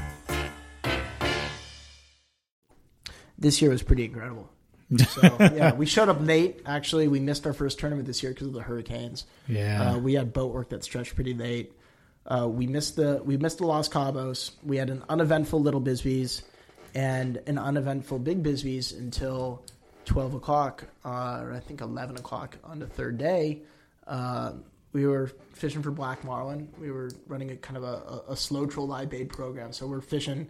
We're fishing at the time. I think we had we had three live tune out. Had live skipjack, Yeah. Um, How big? ten pounds. Wow. Yeah. It's crazy. Crazy, right? Yeah, so I mean, huge. we're fishing. We're, we're throwing around a ten pound bait. You know, Fuck, big man. circle. Of, Yeah. Um, and uh, it, one of them gets popped off the rigger, and we're bit. You know, so we come tight on the fish. Fought that fish for two and a half hours. Um, we ended it at I, I think we ended it at like noon or noon thirty, I believe. Um, flyer in the back and a couple sticks. Uh, at this point, it's the third day. Uh, the first day there was a qualifying fish caught, but that fish, um, that fish, the the team that caught it was not across the board. They're running the lower jackpots, so they took like five hundred thousand dollars home, but they left like a half mil on the table. Second day, uh, no qualifying fish were caught, so all that money rolled over. So now we've got like a, a big rollover here, right? Third day, um, we were one of two qualifying fish caught. We caught our fish, and then another boat called True Grit caught a smaller blue marlin late in the day. Uh, we weighed our fish, 510 pounds. Um, I went and I like went to sleep. I'm like, wake me up when lines are out, you know? Wake me up when we've either won or we've lost. Yeah. Because I can't handle this right now. Yeah. You know what I mean? Like Stressful as fuck, dude. If you want to talk about moments of consequence, imagine fighting a fish where you know, because you've seen this fish, right? You know that if you catch this fish, you have like a better better than fifty percent chance of winning three million dollars. you know what I mean? Like dude. you're tied into a fish. Like, oh, you, all right, we're in a bass tournament, and you hook like a you hook an eight pound bass. Yeah. it's done in thirty seconds. Yeah. maybe fifteen seconds. It's a bass, you know. Yeah. You're fishing eighty pound spectra, fifty pound fluorocarbon leader, stiff rods, tight drags. It's gonna torque you around a little while, but you're either gonna get it or lose it in like fifteen seconds, thirty seconds. Yeah. You know what I mean? Mm-hmm. Maybe a minute. Imagine being tied into that fish for two and a half hours, right? And knowing that at any point somebody can make a mistake. I can make an. Uh, I can me on the throttles driving the boat. I can make a mistake. A mistake that's a three million dollar mistake. Your angler. Three million dollar mistake. And then you got a rule book that's like a textbook thick that you got to like play by all these like pretty intricate rules about who can touch what. And, and, and hoping that all your gear and everything's proper and legal, right? Fuck, man. I mean, that's like I'm sitting there like you- you're sweating, you know. Like you- this is a life changing situation. Yeah. this situation is either going to make your life or it's going to break your life. You you lose a three million dollar fish in a boat, you never get over that ever. Damn. That haunts you for the rest of your life. You know? Yeah. Uh, we were fortunate and we got our fish. It could have gone the other way. Fuck, it goes the other way for people every single year. Yeah. And and for me, like being able to stand on that stage and, and hold up like a three million dollar novelty check. Shit. I mean, that's life changing. dude, For sure. I was down there. that's a lot of dude. No one's gonna see that. A fu- even a novelty check. It's like It's the second biggest payout in sport fishing history. fuck, man. It's crazy. That's a great accomplishment. But I was down in Cabo when I was like 19 years old with my buddy Clark McNulty over at Hook Buzz, just filming the event, just taking photos Yeah. for like press. The press pass. Looking at these guys who I was competing against, you know, six, seven years later, like, wow, I would love to be out there one day. Isn't it funny how life works? It's crazy, right? Circumstances. But you feel like you made it that way, so it's a different story. You know, like you had a plan maybe and stuck to it. Like For you sure. said, dude, you had the drive. it's been a crusade. I mean, that's a. It's been a- and how old are you right now? You're war 20. against, against the fish of this ocean, right? How old are you right now? I'm 27. Oh fuck, but, man, you're a baby. but there's so many moments in time like kind of going back. All right, so you, so you look at like social media and the role it plays, right? Yeah. Am I disenfranchised with the state of like social media? Do I resent a lot of the things that I've seen or written or said or been written about when it comes to social media over the last 10 years? Absolutely. Without social media, though, would I have been able to establish myself and give myself the opportunity to hold that check over my head? Probably not, you know? You think that- because that I wasn't you- born. I, I didn't have a dad who owned that boat, you know? It wasn't it wasn't something that was going to be handed to me. Those keys were not going to be handed to me. I was going to have to assert myself somehow. So while while you learn and maybe there's things that you regret, I had to put myself out there. It gave me the opportunity to apply my trade, right? So like nowadays, I mean, I, I, I, I don't know if I'm going to charter fish this year. You know, I'm kind of working on a more individual basis with people who really support my, my, my vision, you know, and, and who I can bring like a positive. And what's what's your vision? Because Well- right now you're doing uh, six packs. So, well, I was. I was You doing were. like a four pack operation. I Okay, a few boats. out Um, of San Diego, correct? Yeah. Okay. Uh, right now, I, I only work with a few private boat guys. Um, Let I me work- fix that fucking mic. Yeah. What's rolling? so you know after the four pack stuff was great because it, it introduced me to a lot of a lot of really cool people um, it allowed me to to practice my trade on the water you know 200 days a year you know put yourself out there put time in and time on the water is absolutely the most important thing Dude, everyone. That's what everyone says. Time on the You water, gotta, dude. Because right? you have to understand what you're looking at. Yeah. And the only way you can really understand what you're looking at and make it like innate, you know, is by is by looking at it a lot. By making it second nature. Yeah. And you have to spend time on the water to accomplish that. Just like anything in this world. Any profession requires time. If ten you want to be, hours, right? Exactly. If you want Yeah. to be good at hitting a baseball, you got to hit a lot of baseballs. Yeah. You want to know how to dribble a basketball? It needs to be second nature. You can't think about every time you hit the ball. You just have to do it. Yeah. And to do that, you need time. Yeah. And what's nice about being young and getting into this industry from a young age is you have lots of time. Is there a better currency than time? No. You're rich with it, right? It's the only thing, the only currency in this world that we we collectively lose as we get older, usually, right? Yeah, I mean, definitely. You're man. only you only have less. Yeah. The more you live, the less you have. Uh, so it's really important to spend the time that you're gifted uh, doing something that's meaningful and consequential. Um, and for a period of my life, meaningful meant being on the ocean and doing the charters uh, allowed me to learn. It allowed me to be out there uh, in the setting, uh, doing uh, and making a living in the process. And I feel like I offered a, a real nice product out. We caught a lot of really good fish for, for our clients over the last few years.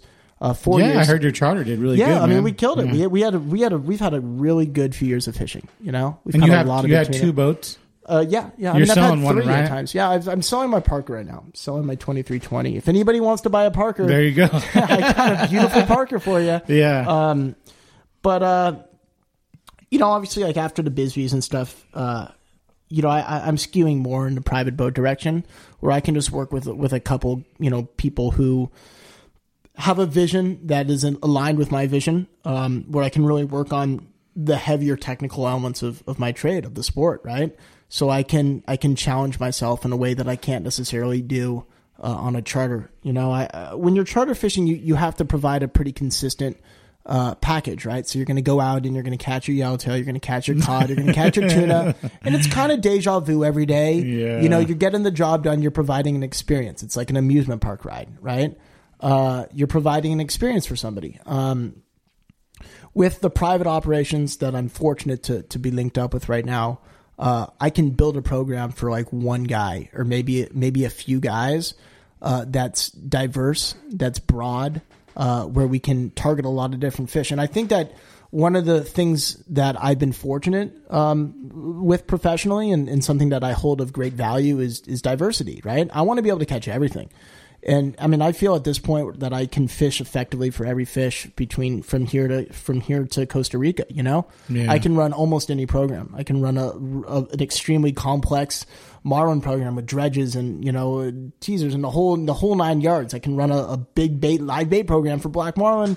You know, I can fly any kite contraption for a bluefin tuna, and I can go throw the weedless around and catch catch a calico bass. You know, I mean, and and and what's cool about that is I can now find partners, like-minded individuals who who maybe are are, are are professionals in their own right, you know, in their own industries. These are well-off people, and and I can and they're passionate about fishing, so I can work with these people and and build a really cool program for them, something that's that's very broad, uh, that can notch all those things off, right? I mean, we're gonna go and we're gonna catch striped marlin and we're gonna catch bass and we're gonna catch yellowtail and sea bass and we're gonna catch. So then you have we're gonna catch guys that are coming in to go, I want to catch this, this, and this, and you're going to go, I got it for you. I'm going to build that program for you. and That's maybe that means yeah. like building the rods to do that, right? So right now we're I'm working. Uh, Which is super fucking cool because you can have the setup, exact setup Absolutely. for each fucking. and I can plan it out. You know, I can plan a season for these guys, Yeah. right? So like, hey, we're going to be fishing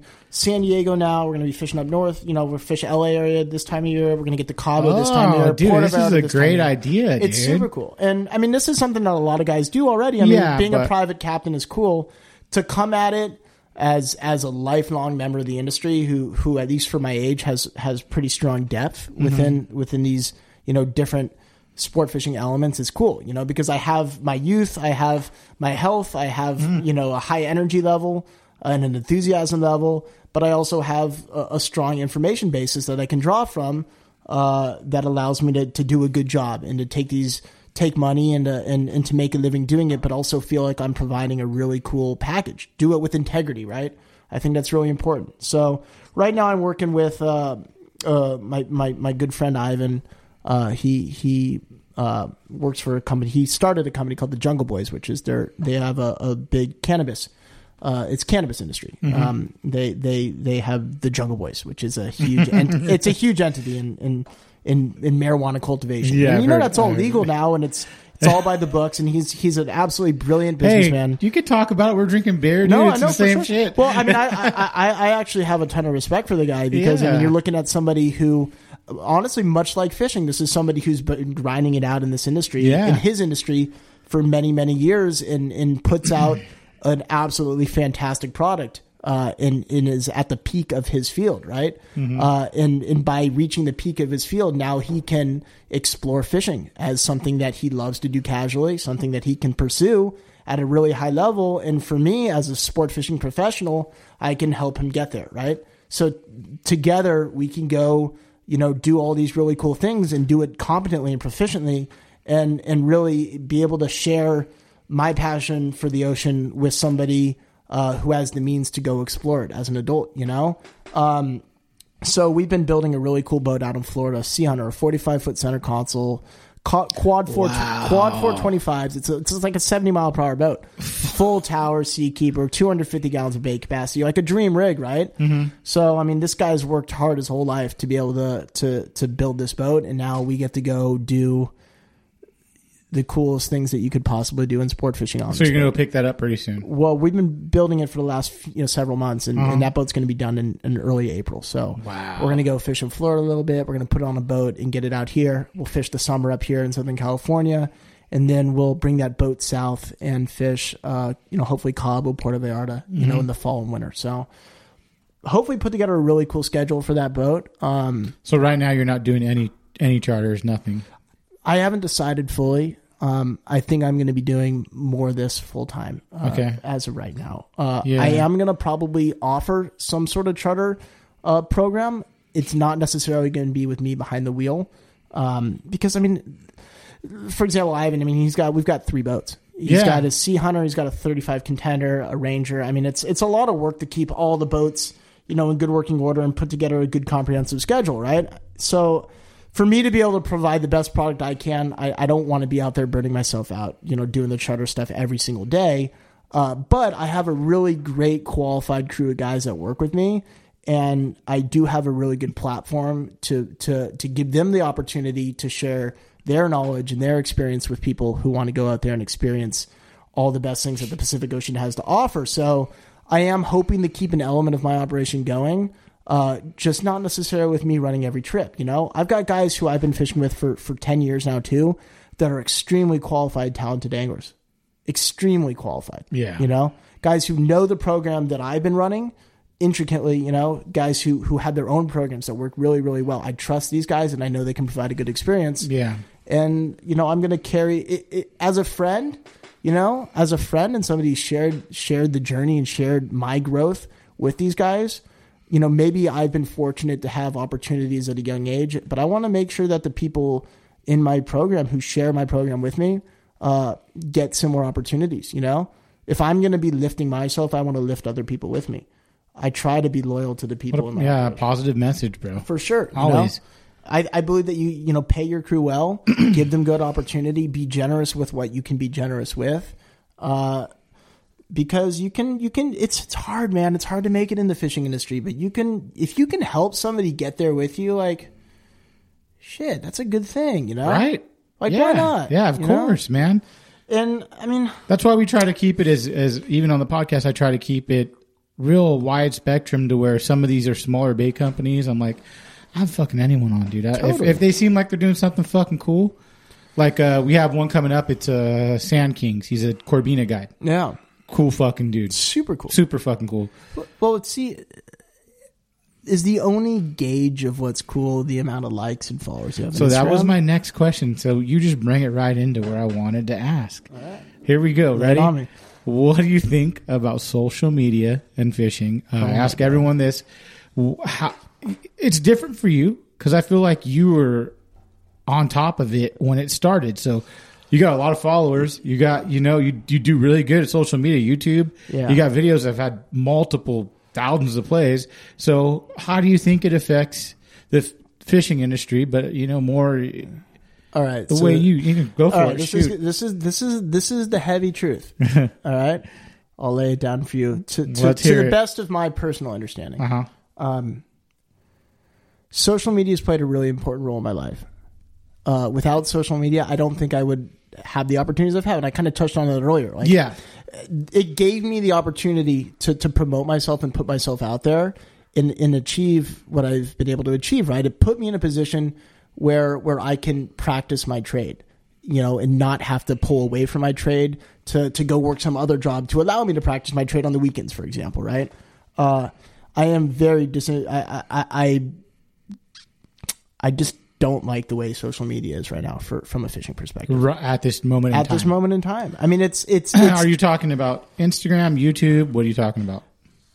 Well, I think Instagram's the dominant force right now. See, YouTube's different, right? Because you can be like a really entertaining, positive messaged vlogger who might not be like a professional caliber angler, but you have people who really follow you and appreciate what you do because you're you're bringing an experience that somebody who's spending their day in an office, for example, really craves. This is their outlet. This is their fun activity. And now you can bring that to their office. You know, they're on their lunch break. They plug in their headphones. You can watch somebody doing something cool, you know, and that's like a I good do it all the time, I do dude. it too. Even me. I mean, I'll sit there on YouTube at night and like watch some cool videos. Yeah. And, and, and I'll watch videos of people who are doing things that are not as cool as the stuff that I do every day, but I appreciate it for what it is, right? Uh, I think that's who cool. they are more. You know, like uh, sometimes it might not. They might not be the best fisherman or something, but it's matter. the the dude's cool and funny. The guy's a good guy, Yeah, and he's trying, and he's sharing his you go. experiences, and he's not trying to package it as anything it isn't. He's just out there like filming his day on the water, and that's cool because there are people who will who will play a really positive, valuable role in every stage of your progression as an angler. Right? If you're just learning the basics of fishing, there's somebody who's going to really help you get where you need to be. If you're trying to learn like super advanced stuff, there's another guy who's going to be able to package it a little bit of a different way. Maybe, you know, drop some different insight and help you along the way when you get to that stage in the road. Um, the thing is, I mean, dude, I, I've done, I've done some of the coolest things in fishing you could ever imagine. Uh, you know, I, I, I've been at the top of the mountain, you know, I, I don't really have, I, I don't need to, I don't need to like project that that much anymore. I don't feel the desire to do that, you know?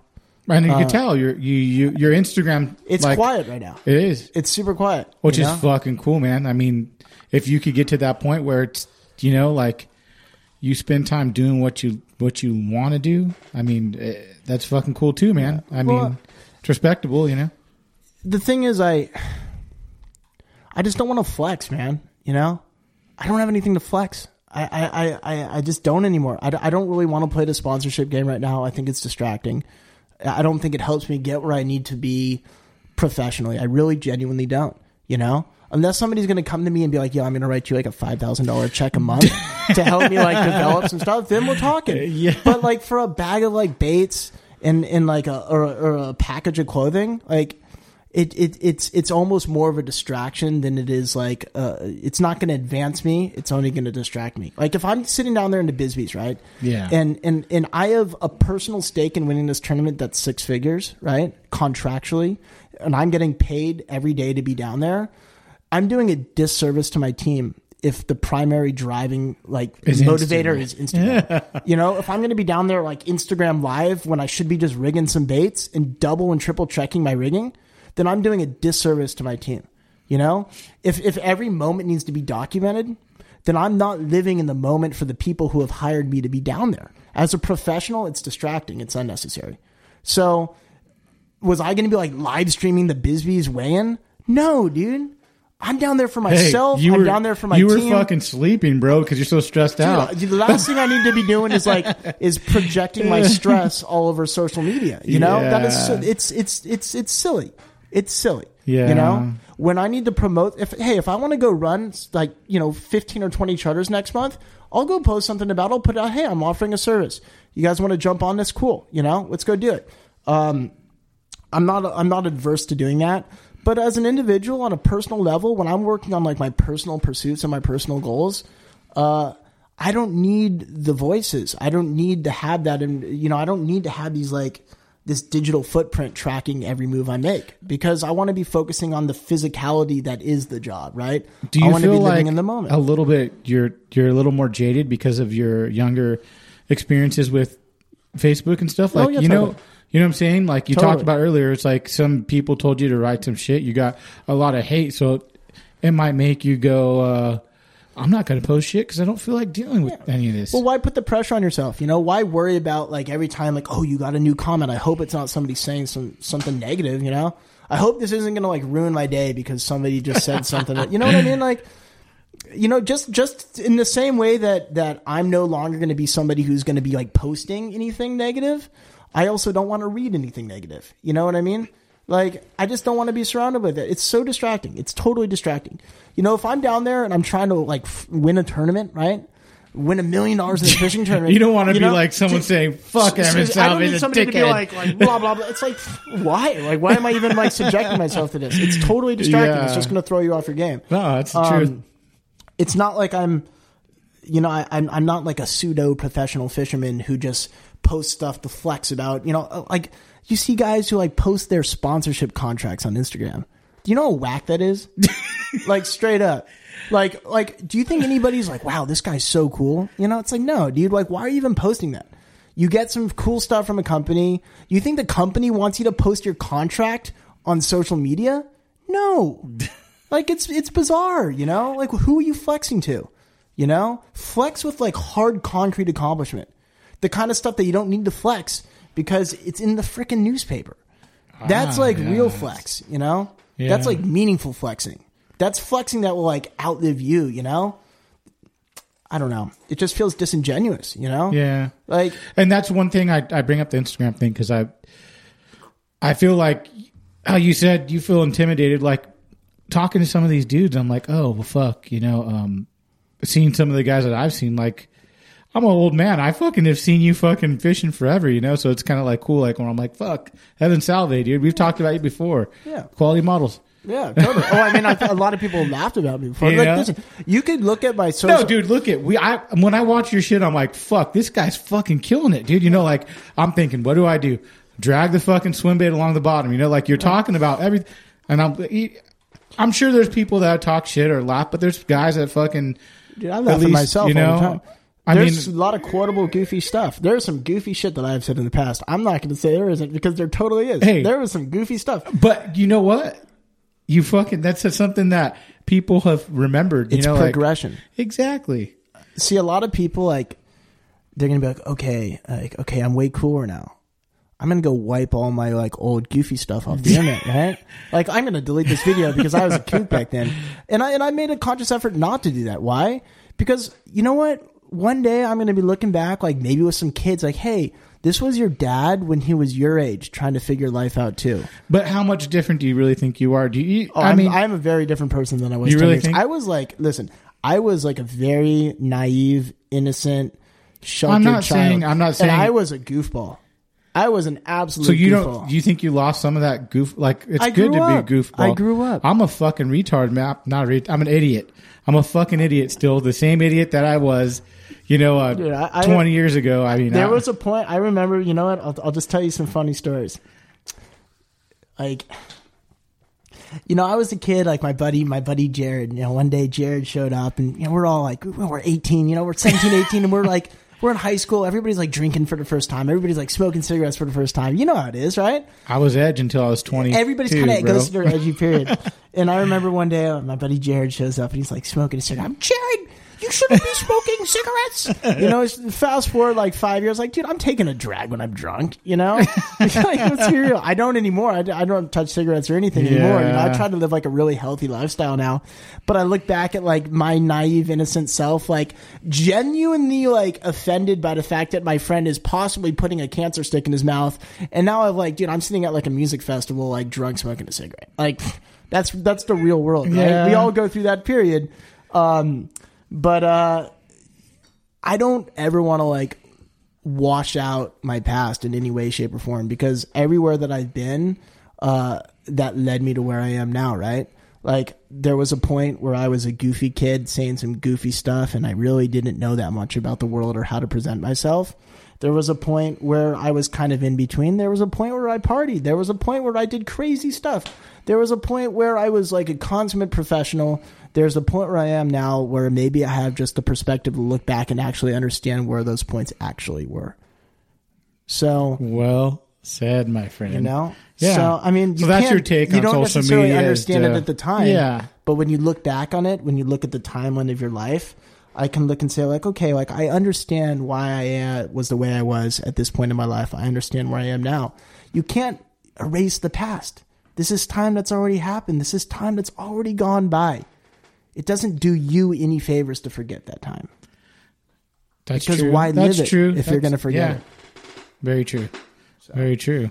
But Well, on a lighter note, on a lighter note, is let's talk heavy? about no man it's cool hearing you know your perspective you've been through uh, many years of different phases of fishing you've been through your hard harsh phase Yeah. you've been through where you're at right now so it's like cool to hear your your, your trip you know maybe a lot of these other guys have been you know doing it for 20 years like you said their 40s 50s but they don't have the social media phase you grew up in they don't have some of the other things you grew up in uh, I I love it, dude. It's cool. Well, I will say, you know, I, I do want to also say that I think social media is not all bad. Mm-hmm. There's a lot of good that comes out of social media, you know, and I, and I don't want to be too jaded on it because, yeah, I've seen like the negative element of it, but at the same time, like, again, social media has been great for my career. And I, and I, and I respect and embrace that in a lot of ways too. Uh, I just think you need to know how to navigate it now, right? You just need to understand that a lot of what you see isn't necessarily like a real representation of somebody's life. I think that words can be hurtful. So, I'll, you know, I'm gonna I'm gonna give like a heavy example here. I'm just gonna put it out there. You know who Billy Kay is, right? I do know who Billy Kay is. Billy Kay's got a lot of hate over the last. I've last heard. Well, see, I've heard. I just seen a seminar at a Pacific Coast Sport Fishing Show. I Mm-hmm. I don't know anything about it, but I know who he is. Here's the thing. Do I agree with how Billy's projected himself? Do do I like the whole like I'm going to sell GPS numbers, I'm going to do this, that, and the other? No, I don't. It, it stands contrary to what I believe ethically as an angler. Do I support the people who attack him like in a racial sense? Hell no, dude. You know, I've seen some stuff in the last, and, and I'll be honest with you, there's been a temptation at times for me to like go in there and write some some stuff because I hate the fact that he's like selling the GPS numbers of the spot that he fished right next to me yesterday. Like I despise that, right? So I'm going to go on there and I'm going to write something and I'm going to make sure everybody knows that I don't agree with this guy.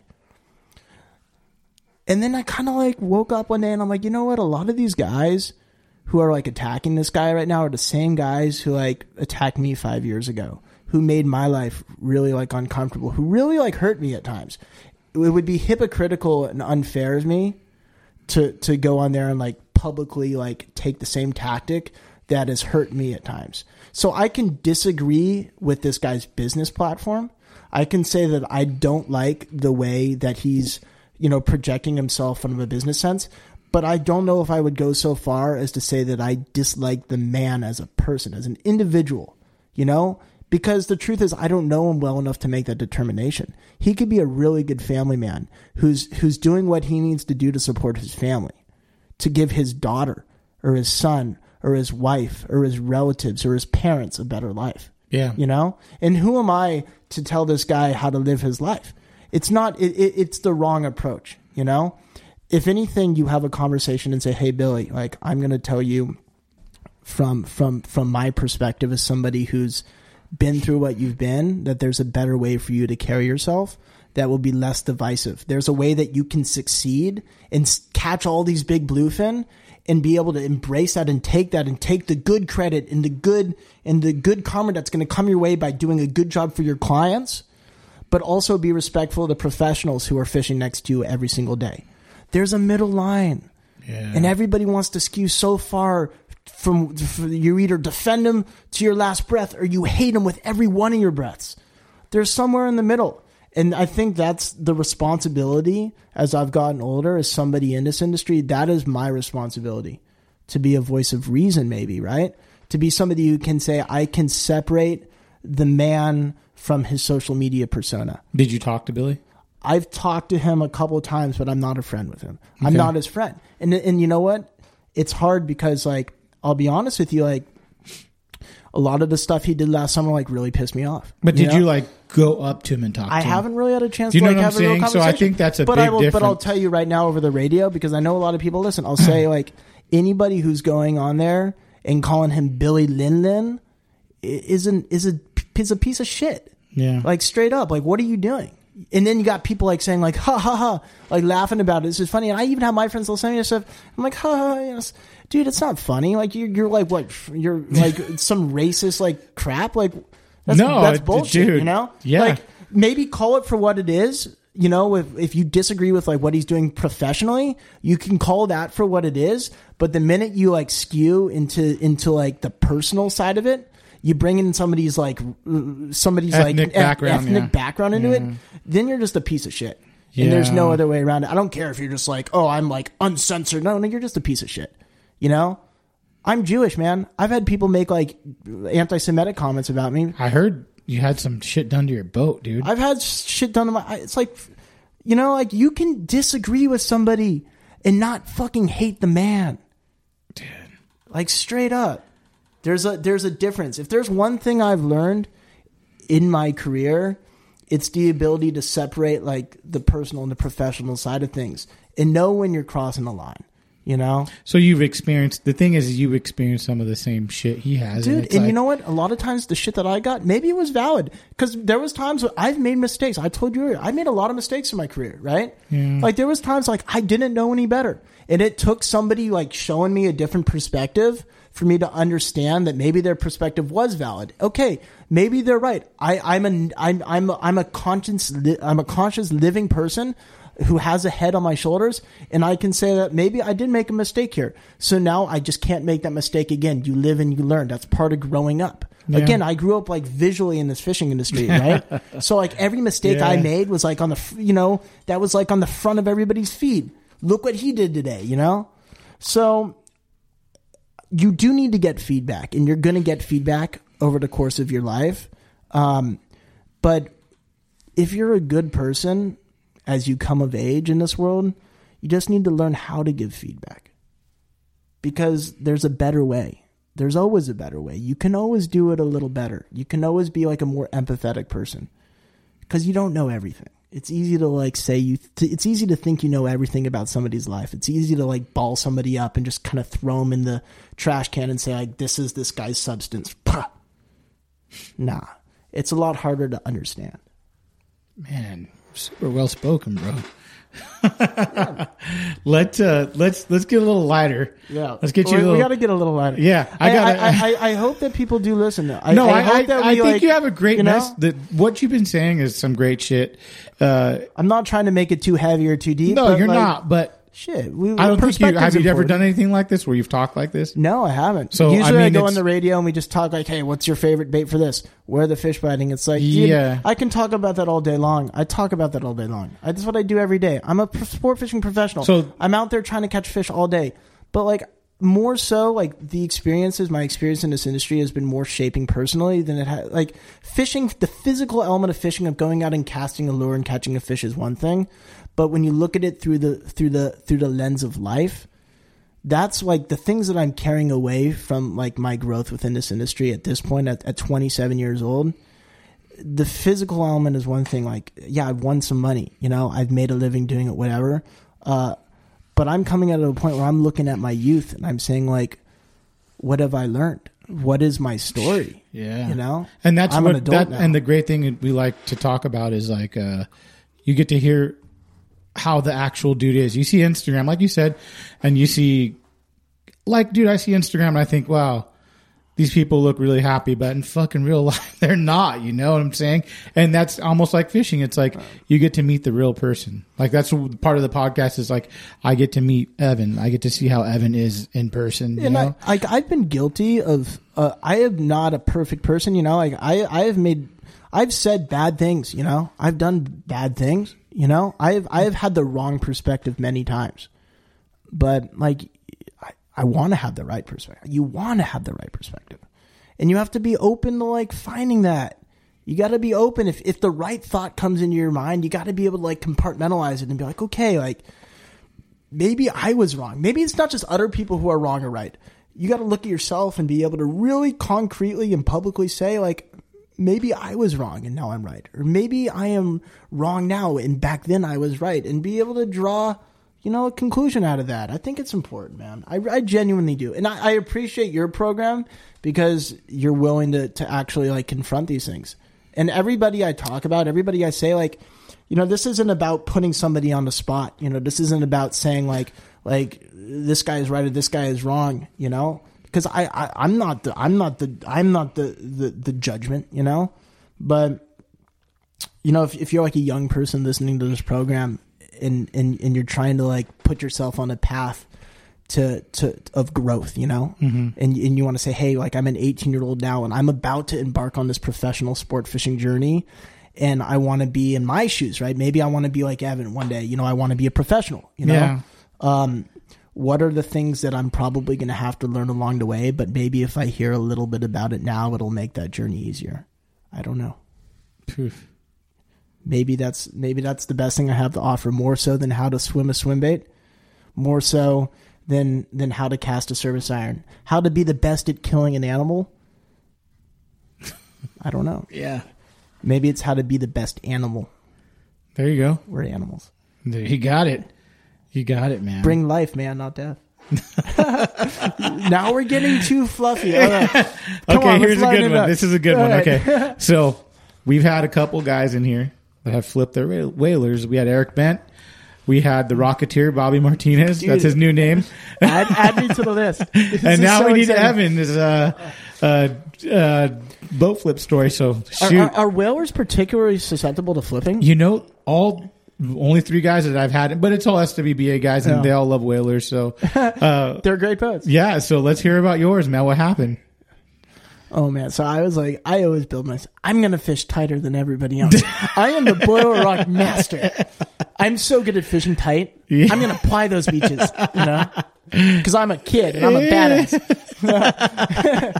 no, I. uh Yeah, we were fishing PV one day. We were fishing, fishing. So are you uh, by yourself or with no, a I was, buddy? I was with a couple buddies. okay. my buddy Matt, my buddy Peter, my buddy my buddy Finn down in Newport.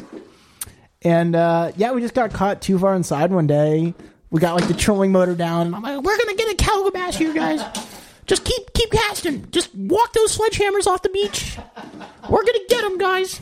You know, and uh, look back, and it's like, oh, here comes like a pretty big one. And you want to know the worst part about it is I had my trolling motor down, and I snapped like three trolling motor shafts that year, like in kelp and shit. Oh, my And I'm like, I don't want to. I could have punched it out, and I'm like, I don't want to break another trolling motor shaft. Oh fuck, man. I didn't want to break it, and I should never have had my trolling motor down, right, guys? Yeah. Hindsight's 50 50, whatever. Uh, but uh, I had the shaft down. We kind of tried to turn into it, and it just hit us like straight broadside. And it wasn't like a giant wave, but it was just uh, enough inertia to dip one side, and the boat just did a little turtle roll. Just, just right over. And I still remember climbing on the underside of my boat and my trolling motor prop was still spinning. Like a windmill. water. and it wasn't. It was like a nice day. It was like beautiful, sunny, and we all just like Wasn't swam even the rough. shore. And Wasn't it's even like, rough, huh? we were down by like Portuguese Bend there, uh, and there's like people walking on the beach, like, what just happened? You know, like there's like these little scrawny kids like stumbling ashore, you know, and they're like people like walk up to you like, do you need help? I'm like, yeah, Like, my boat's upside down, you know. Um, and then uh, so yeah, we're like sitting on the beach, like traumatized children, you know, like, do we need you to call your parents? my dad used to drop me off on this whaler, like at the launch ramp in Cabrillo, and he used to like send us out. See ya, son. We're going to San Clemente Island today. Seventeen foot whaler, dude. My parents never knew where we were. You know what I mean? They had no idea. Yeah. So it's like, hey, you need to call your parents. I'll, t- I'll, t- I'll tell you a little story about that in a second. uh, yeah, the the vessel assist came and like towed the boat off the beach, and I remember my bow rail just ripping out of the hull. You know, the thing was upside down, and the bow rail was like supporting it on the rocks. And we like righted it, and they brought it in. I ended up rebuilding my little whaler without the bow rail, but we, we rebuilt everything, put a, put like a new engine on it, or we just cleaned the engine out. Yeah. it actually ended up like being good, and I sold the boat, and somebody's still using that boat like happily, successfully to this day. The boat got rebuilt real well. We fished like another tournament season on it. It was I love that boat to death. But we had like a we had like a fifty gallon, fifty one gallon aluminum tank uh, under the leaning post, and, and we ran that boat to Clemente like fifty times. Fuck, dude. So like we were Yeah, I seen your channel tri- even your trips. You were in that boat, huh? Dude, my dad, like I said, my dad would drop me off at Cabrillo. And he like no reasonable parent would ever let their kids do what we were doing. No, like, dude. oh, all right, see you later, son. I'll be back. When are you gonna be back? Oh, we'll be, you'll be back at like ten at night. We would run this channel and like circumnavigate the island, and this was every weekend.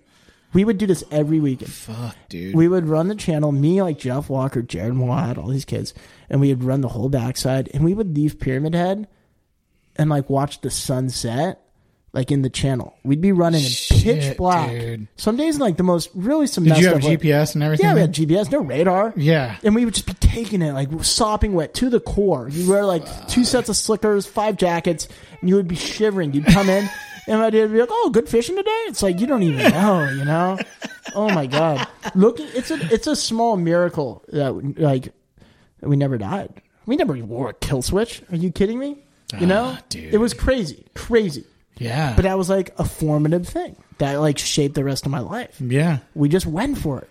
Yeah. We just went for it. What else were we doing? That was our life, man. We went. And back then, you would calm, never see a calm boat at seas never make a good captain, right? We would we would be coming back from the east end, east end of Clemente to the east end of Cat, in just the worst weather you'd ever seen. Like terrible, terrible, terrible, terrible weather. And it would be like, and this is a 17 foot whaler. There was a day I remember one of the tournaments, one of the S, the COCs where we had to follow Mike Lane and Scotty P back, and it was like small craft advisory, you know. And we're these bay boats are just out there just smashing their way across the channel, and it's like it's a wonder why all these boats have spider cracks all over them, you know Fuck, man. crazy stuff. And, and that's like saltwater bass fishing. The amount of crap we went through to catch like a five pound fish was was stupefying, you know. But it was cool. It was so much fun. I I really I appreciate it for what it was.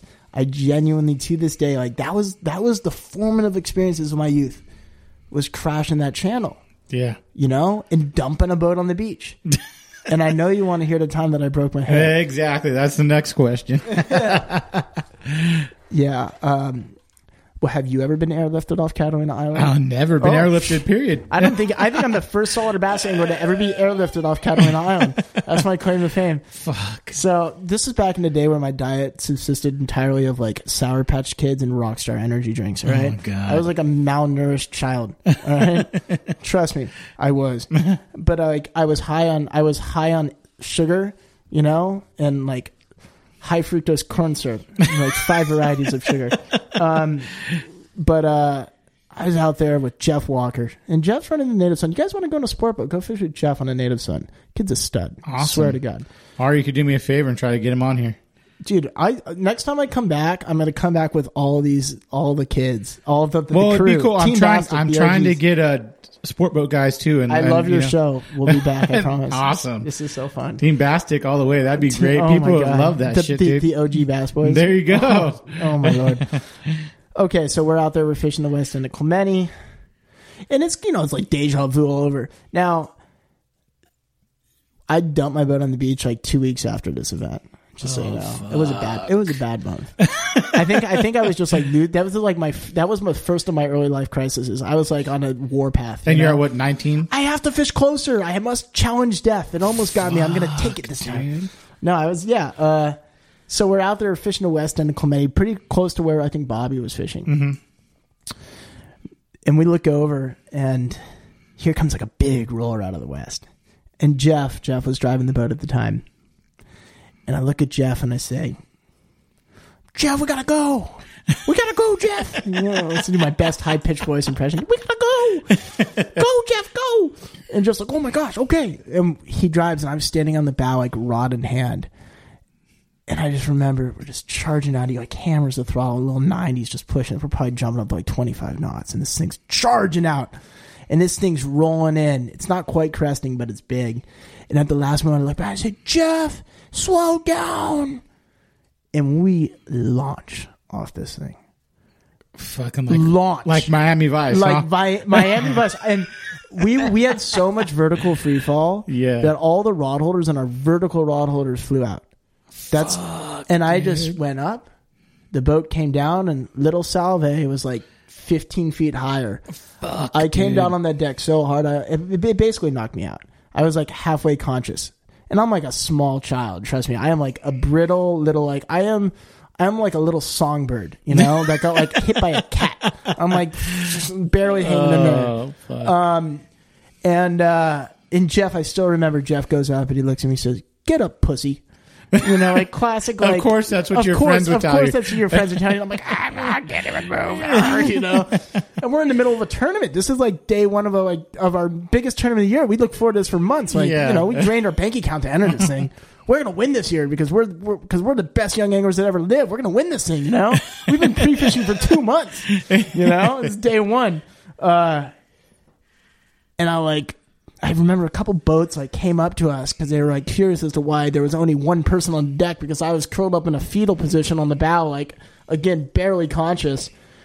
Uh, so we end up fishing the rest of the day, and I'm like propped up on the side of the console, like hobbling along, skeletal. Did you catch fish still? Yeah, we caught a really nice bag. We caught like we caught like a sub twenty something pound bag, and we come back to the dock. We weigh our stuff, and we're like in the top five on the f- first day of a two day tournament. And I remember we, I start feeling kind of sick. I'm all beat up and I'm hurting. Yeah. Trust me. But now I'm feeling like kind of nauseous, and I'm like, Jeff, you gotta drop me off. He drops me off on the dock, and I like, I like pass out on the dock. Like, like unconscious, like pain lose and conscious shit, yeah. Well, more of just my blood sugar. I think I was just living off sour. Pa- it was a combination oh, of Oh, God. like blunt force trauma and mal- malnutrition. You know, because I probably ate like nothing the rest of the day, and I'm sitting here like the the Coast Guard comes down. They like take your like blood. They like do some tests. They're like your blood sugar's like plummeting. Your blood pressure's plummeting. We got to get you out of here now. They throw me in the back of like one of their lifeguard boats and oh, drive me to Avalon. They take like X-rays in Avalon, and they're like, "You've got a fractured pelvis." And your ribs are not looking too good, and like we can't keep you stable. So you know, next thing I know, I'm on like a thirty thousand dollar helicopter ride to Torrance Memorial. dude. Spent like three days in the hospital. It's scary, but it's like the nature of bass fishing can be gnarly. And and there had been close calls before that, and I kind of felt like we we kept pushing it, pushing it, pushing it, pushing it, you know. And then you got to get slapped around a little and figure out that you're maybe pushing a little bit too hard. Yeah, dude. And then you got to like hit the reset button and, and change your approach a little bit because you can't dump two boats. That's like a career, right? you know. You can dump one. I think everybody's allowed to dump one, but who's dumped two? No you know? twos, no twos. no twos allowed. you know, but I. So I got hurt. I mean, I don't think I was. There's people who've come closer to death. Yeah. We got lucky. We got really, really lucky. But like when when we did dump our boat, where we dumped our boat, it was like in a pretty safe spot. It was like on a beach. You know, it couldn't have been way worse. If you do that at Clemente, you're you're screwed. There's a lot of places on this Fucking coast. the way Bobby says. Dude, Bobby, that's like a that's a Navy SEAL. Like We- they should have made a TLC show about it. Oh, they call him the Rocketeer. That's his new name, everyone. Call him the Rocketeer from now on. Bobby's a great guy, man. You know what, Bobby? I'll tell you, Bobby's somebody who I haven't talked to that much in the last few years, but Bobby did a lot to help Jeff and I when we were in saltwater bass fishing. I give him a lot of credit. Very nice guy, dude. He's a super nice guy. He actually let us borrow his boat multiple times in tournaments when we didn't have a boat. Oh, Because that's of everything. cool, man. Bobby's a super cool guy. I remember one night we almost sunk his boat too. Oh, no, no, fuck. no. We Does were- Bobby know this? No, he knows. It was like a big deal. We were on the we were on the radio like Mayday, Mayday. We were running down to like the we were running down. It was a nighttime tournament and it was rough as hell. And we were running, and one of his through holes, his bait pumps broke off one of the through holes. Oh, so we're running for like a long time, and we stop. And then you realize your the boat's like full of like 700 gallons of water. Like the whole inner bulkheads are all flooded. Oh, dude. So we ended up getting it into Newport Harbor. Like it wasn't our fault. It was just like it was just It happened. circumstantial. It It happened. happened. We actually saved the boat, but that boat could have sunk on uh, off Newport Beach at midnight. Wow. It, it very well could have. We luckily we made it into Newport. We called an emergency pump out, and we got all the water out, and everything was a okay. But Yeah. like that boat could have sunk that night. Scary, dude. It came close, you know. Yeah. But that's these are skiffs. These guys are hammering these skiffs in an angry ocean at times. yeah. The Pacific Ocean is no joke. You know, it'll kill you real fast. Yeah. And it's like you- guys are going out there and doing like 200 mile open water round trips in bay boats. These bay boats are not designed for this. These boats are all built out east. These boats are not designed to, to charge these open water channels. These boats are designed to fish like the inland, the estuaries and in the inland waterways of southeast Florida and in Texas and you know Alabama and Louisiana. Yeah. These boats are not designed for you know these 60 mile open ocean. Yeah, definitely. Even running the island, shit. Definitely. Yeah, but dude, I, I look at you know, overall. I look back at the Salter Bass days; those are the most formative days of my career. I would not be where I am today if it wasn't for the SWBA, if it wasn't for the people in that tournament. And yeah, there was a lot of like negative energy at times, but there was so much positive energy that came out of it too. And and I feel like I know I'm forgetting names. Matt Moyer, what a great guy, you know, straight up, great guy. You know how many nights I talked to Matt Moyer and was just like, man, like, thank you for this great life advice. You know, thank you for being a good person. Yeah. You know, there were so many people, like an endless list of people who I really appreciate as people. And and maybe I haven't always had a chance to say like thank you personally or individually as as a, as an adult or where I am in my life right now. Um, even people who maybe I had a falling out with at times, a lot of good those people provided me with at other times. Yeah. You know, there was controversial elements. You're going to hear about it every time you interview anybody who went through the whole saltwater bass circuit. You're going to hear it. I know you have. You know, there's drama, drama, drama, drama, drama, drama, Yeah. drama, drama. But you know what? There was a lot of good, and everybody who might have brought at times an element of negative energy also brought a lot of positive energy at other times. Everybody played good roles. There's no evil person. There's misunderstandings, but there's no evil. I think it's a great way to end the fucking podcast, Evan. Is that a great way to end the podcast? Yeah. That could be it. Hey, um, Let's talk about one thing is yeah. Local to Orange County right here. Okay. What's your tackle shop? I used to really like Save on Tackle before Roger left. Uh, if you want like bass stuff and like good technical knowledge, I think Performance Tackle does a really good job. Um, Fisherman's Landing in San Diego, uh, they're kind of like my home shop right now because I keep my boats there. Sometimes I think Rick and the guys down there do a really fantastic job providing like good, more of like a, a pelagic emphasis. You know, if you're like a long range guy or somebody Yeah. who's running that.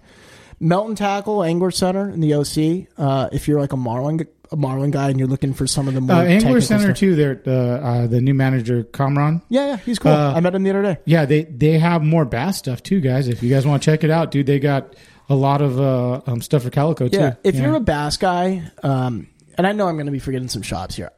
Any shop that still exists, a mom and pop shop, is like, trust me, you guys got to support these guys because if they're still in the fold at this point in the game, like, give them some love. You know, if you've got a neighborhood shop a mile away, like, don't drive ten miles. Just give it to the guy right next door if he's competent at all. If he's a nice guy, you know. Uh, if you're a bass guy, it's gonna be like Performance Tackle or Save on Tackle. Yeah. Um, up north here, maybe like Angler's Choice in San Diego or Fisherman's Landing in San Diego. If you're uh, like a tuna guy, uh, it's gonna be like Melton's AC um, or Fisherman's Landing. And again, I know this. I know there's like the Longfin, all these other guys. These are the places that I go personally because That's I what we like, want to know. Yeah, Go there. Uh, if you're like a, a hardcore, if you're trying to like outfit a boat, like heavily outfit a boat, Mm-hmm. like top to bottom, all the nuts, bolts, and whistles, it's either going to be Fisherman's Landing or Melton's Tackle. Perfect. But AC is owned. Uh, Melton's owns AC, so you can work through Angler Center and like Jeff Pack and those guys down there. Yeah. Jeff, I think's over at, at Melton's now. Mm-hmm. A lot of my friends work at Fisherman's Landing or Melton's Tackle, or the conglomerates, Melton and AC. yeah. So, bottom line, just support people in the industry who support you. You know, if you have people who give you some love, show you some love, show you respect, like yeah, just give them some love back. It's really hard to make a living in the fishing industry. You know, and that's like I respect everybody's hustle. You know, and that's like going back to the social media thing. Like everybody's hustling there right now. Like if you're somebody trying to come up, you got to play that game and you got to hustle. You know, it ain't going to be handed to you. Nothing's going to get handed to you in this world. You know. Um, but uh, yeah, just show love to your to your compatriots. You know, whether What it's about uh, uh, sponsors too? I don't want you to forget any sponsors you have. right now, I. I mean, I've been with like Pelagic for ten years. You know, Wow. there was a point where I was like, yeah, I would jump around. I would take all the sponsorships. I really liked having the logos on the jersey, and I liked having the rat boat. Um, right now, I think that sponsorship, while it's important to an extent, uh, if they're not paying your bills, I think that the sacrifice you have to make from an integrity level is too much to pay. If that makes sense, like Oh, dude, You know what I mean? Set, yeah, said great. because like I, I again kind of going back to what I was saying earlier, where it's like, hey, if you got to support your family, you got to do what you got to do. This is the real world, man. We have real bills and real responsibilities. So I'm not going to ever slight somebody for trying to make a living in a hard industry like the fishing industry, right? True. I'm not going to slight somebody for trying to do that. There might be a good way to do it and a slightly less good way to do it, and maybe a way that you shouldn't really be doing. But at the end of the day, you got to decide as an individual what's right and what's wrong. Uh, from a sponsorship level, right now in my life, I'm trying to remain kind of impartial with it. I'm going to fish what I want to fish. That way, I kind of maintain my integrity, you know? Like if you've had like three or four rod or reel sponsors, like then who really cares what you're saying is the best? It doesn't mean anything anymore. You've already sold your integrity, you know? Yeah. Like if you're repping a jig company that makes a jig that like is pretty common knowledge among like a professional circle that just jigs just don't really swim as good as they used to, then you're selling your integrity. You know, it's one thing if the people are nice and they're giving your stuff and it's a friendship. That's one thing. But you can't go out there and unequivocally say that this is the best product unless it is unequivocally the best product. Otherwise, you're sacrificing integrity. So right now, I'm putting an emphasis on the other sides of the industry, which is like my own personal progression, which is the progression of the people who who I work with professionally. Like I was saying, like my partners, the, the boats that I work on, the mm-hmm. guys who I'm building programs for, their needs are my top priority. These guys are these guys are who I'm living for right now professionally. It's not Yeah. necessarily these companies. You know, if I'm I want to do more YouTube stuff this year, you know, I'm trying to with our Western Waters because I know people appreciate that stuff, and I am actually trying to make an effort to to to put out more content with my, my buddy Seth, who helps me with the filming, and Will Derrick and, and Zach Zorn and those guys Yeah, Will's fucking cool shit, man. with with that platform i really don't want to make it like a product centric platform where it's like hey this is brought to you by blah blah blah blah blah Yeah. i really want to keep it more real you know because i think what we do on the ocean is cool enough as is i don't think that you really need to juice it up you know call it how you see it. Call it how it is. Nobody wants to be sold things.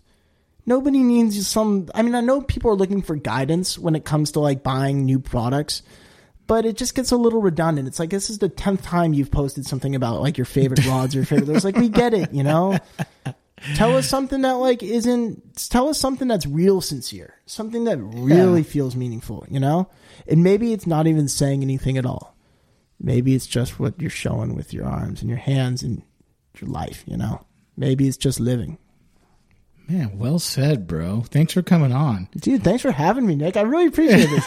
this is so fun. I don't even know how long we've been talking, but Uh, I've really almost two hours, but I need two one, hours. Oh I need God. one thing for you All right, that I really want to hear you say. Let's do it. Quality models, bro. Yeah, that's a chunker of chunk. It's a quality model. Hey! It's a quality model, guys. this is a quality model. oh, you're, that's great. Dude, Thanks again, bro, Dude, for coming on. Uh, bring the team on, dude. It'll be fun Oh times. yeah, I'd love to come back sometime. Yeah, this is for a great sure. talk. Thank you, man. All right, thanks for listening, guys.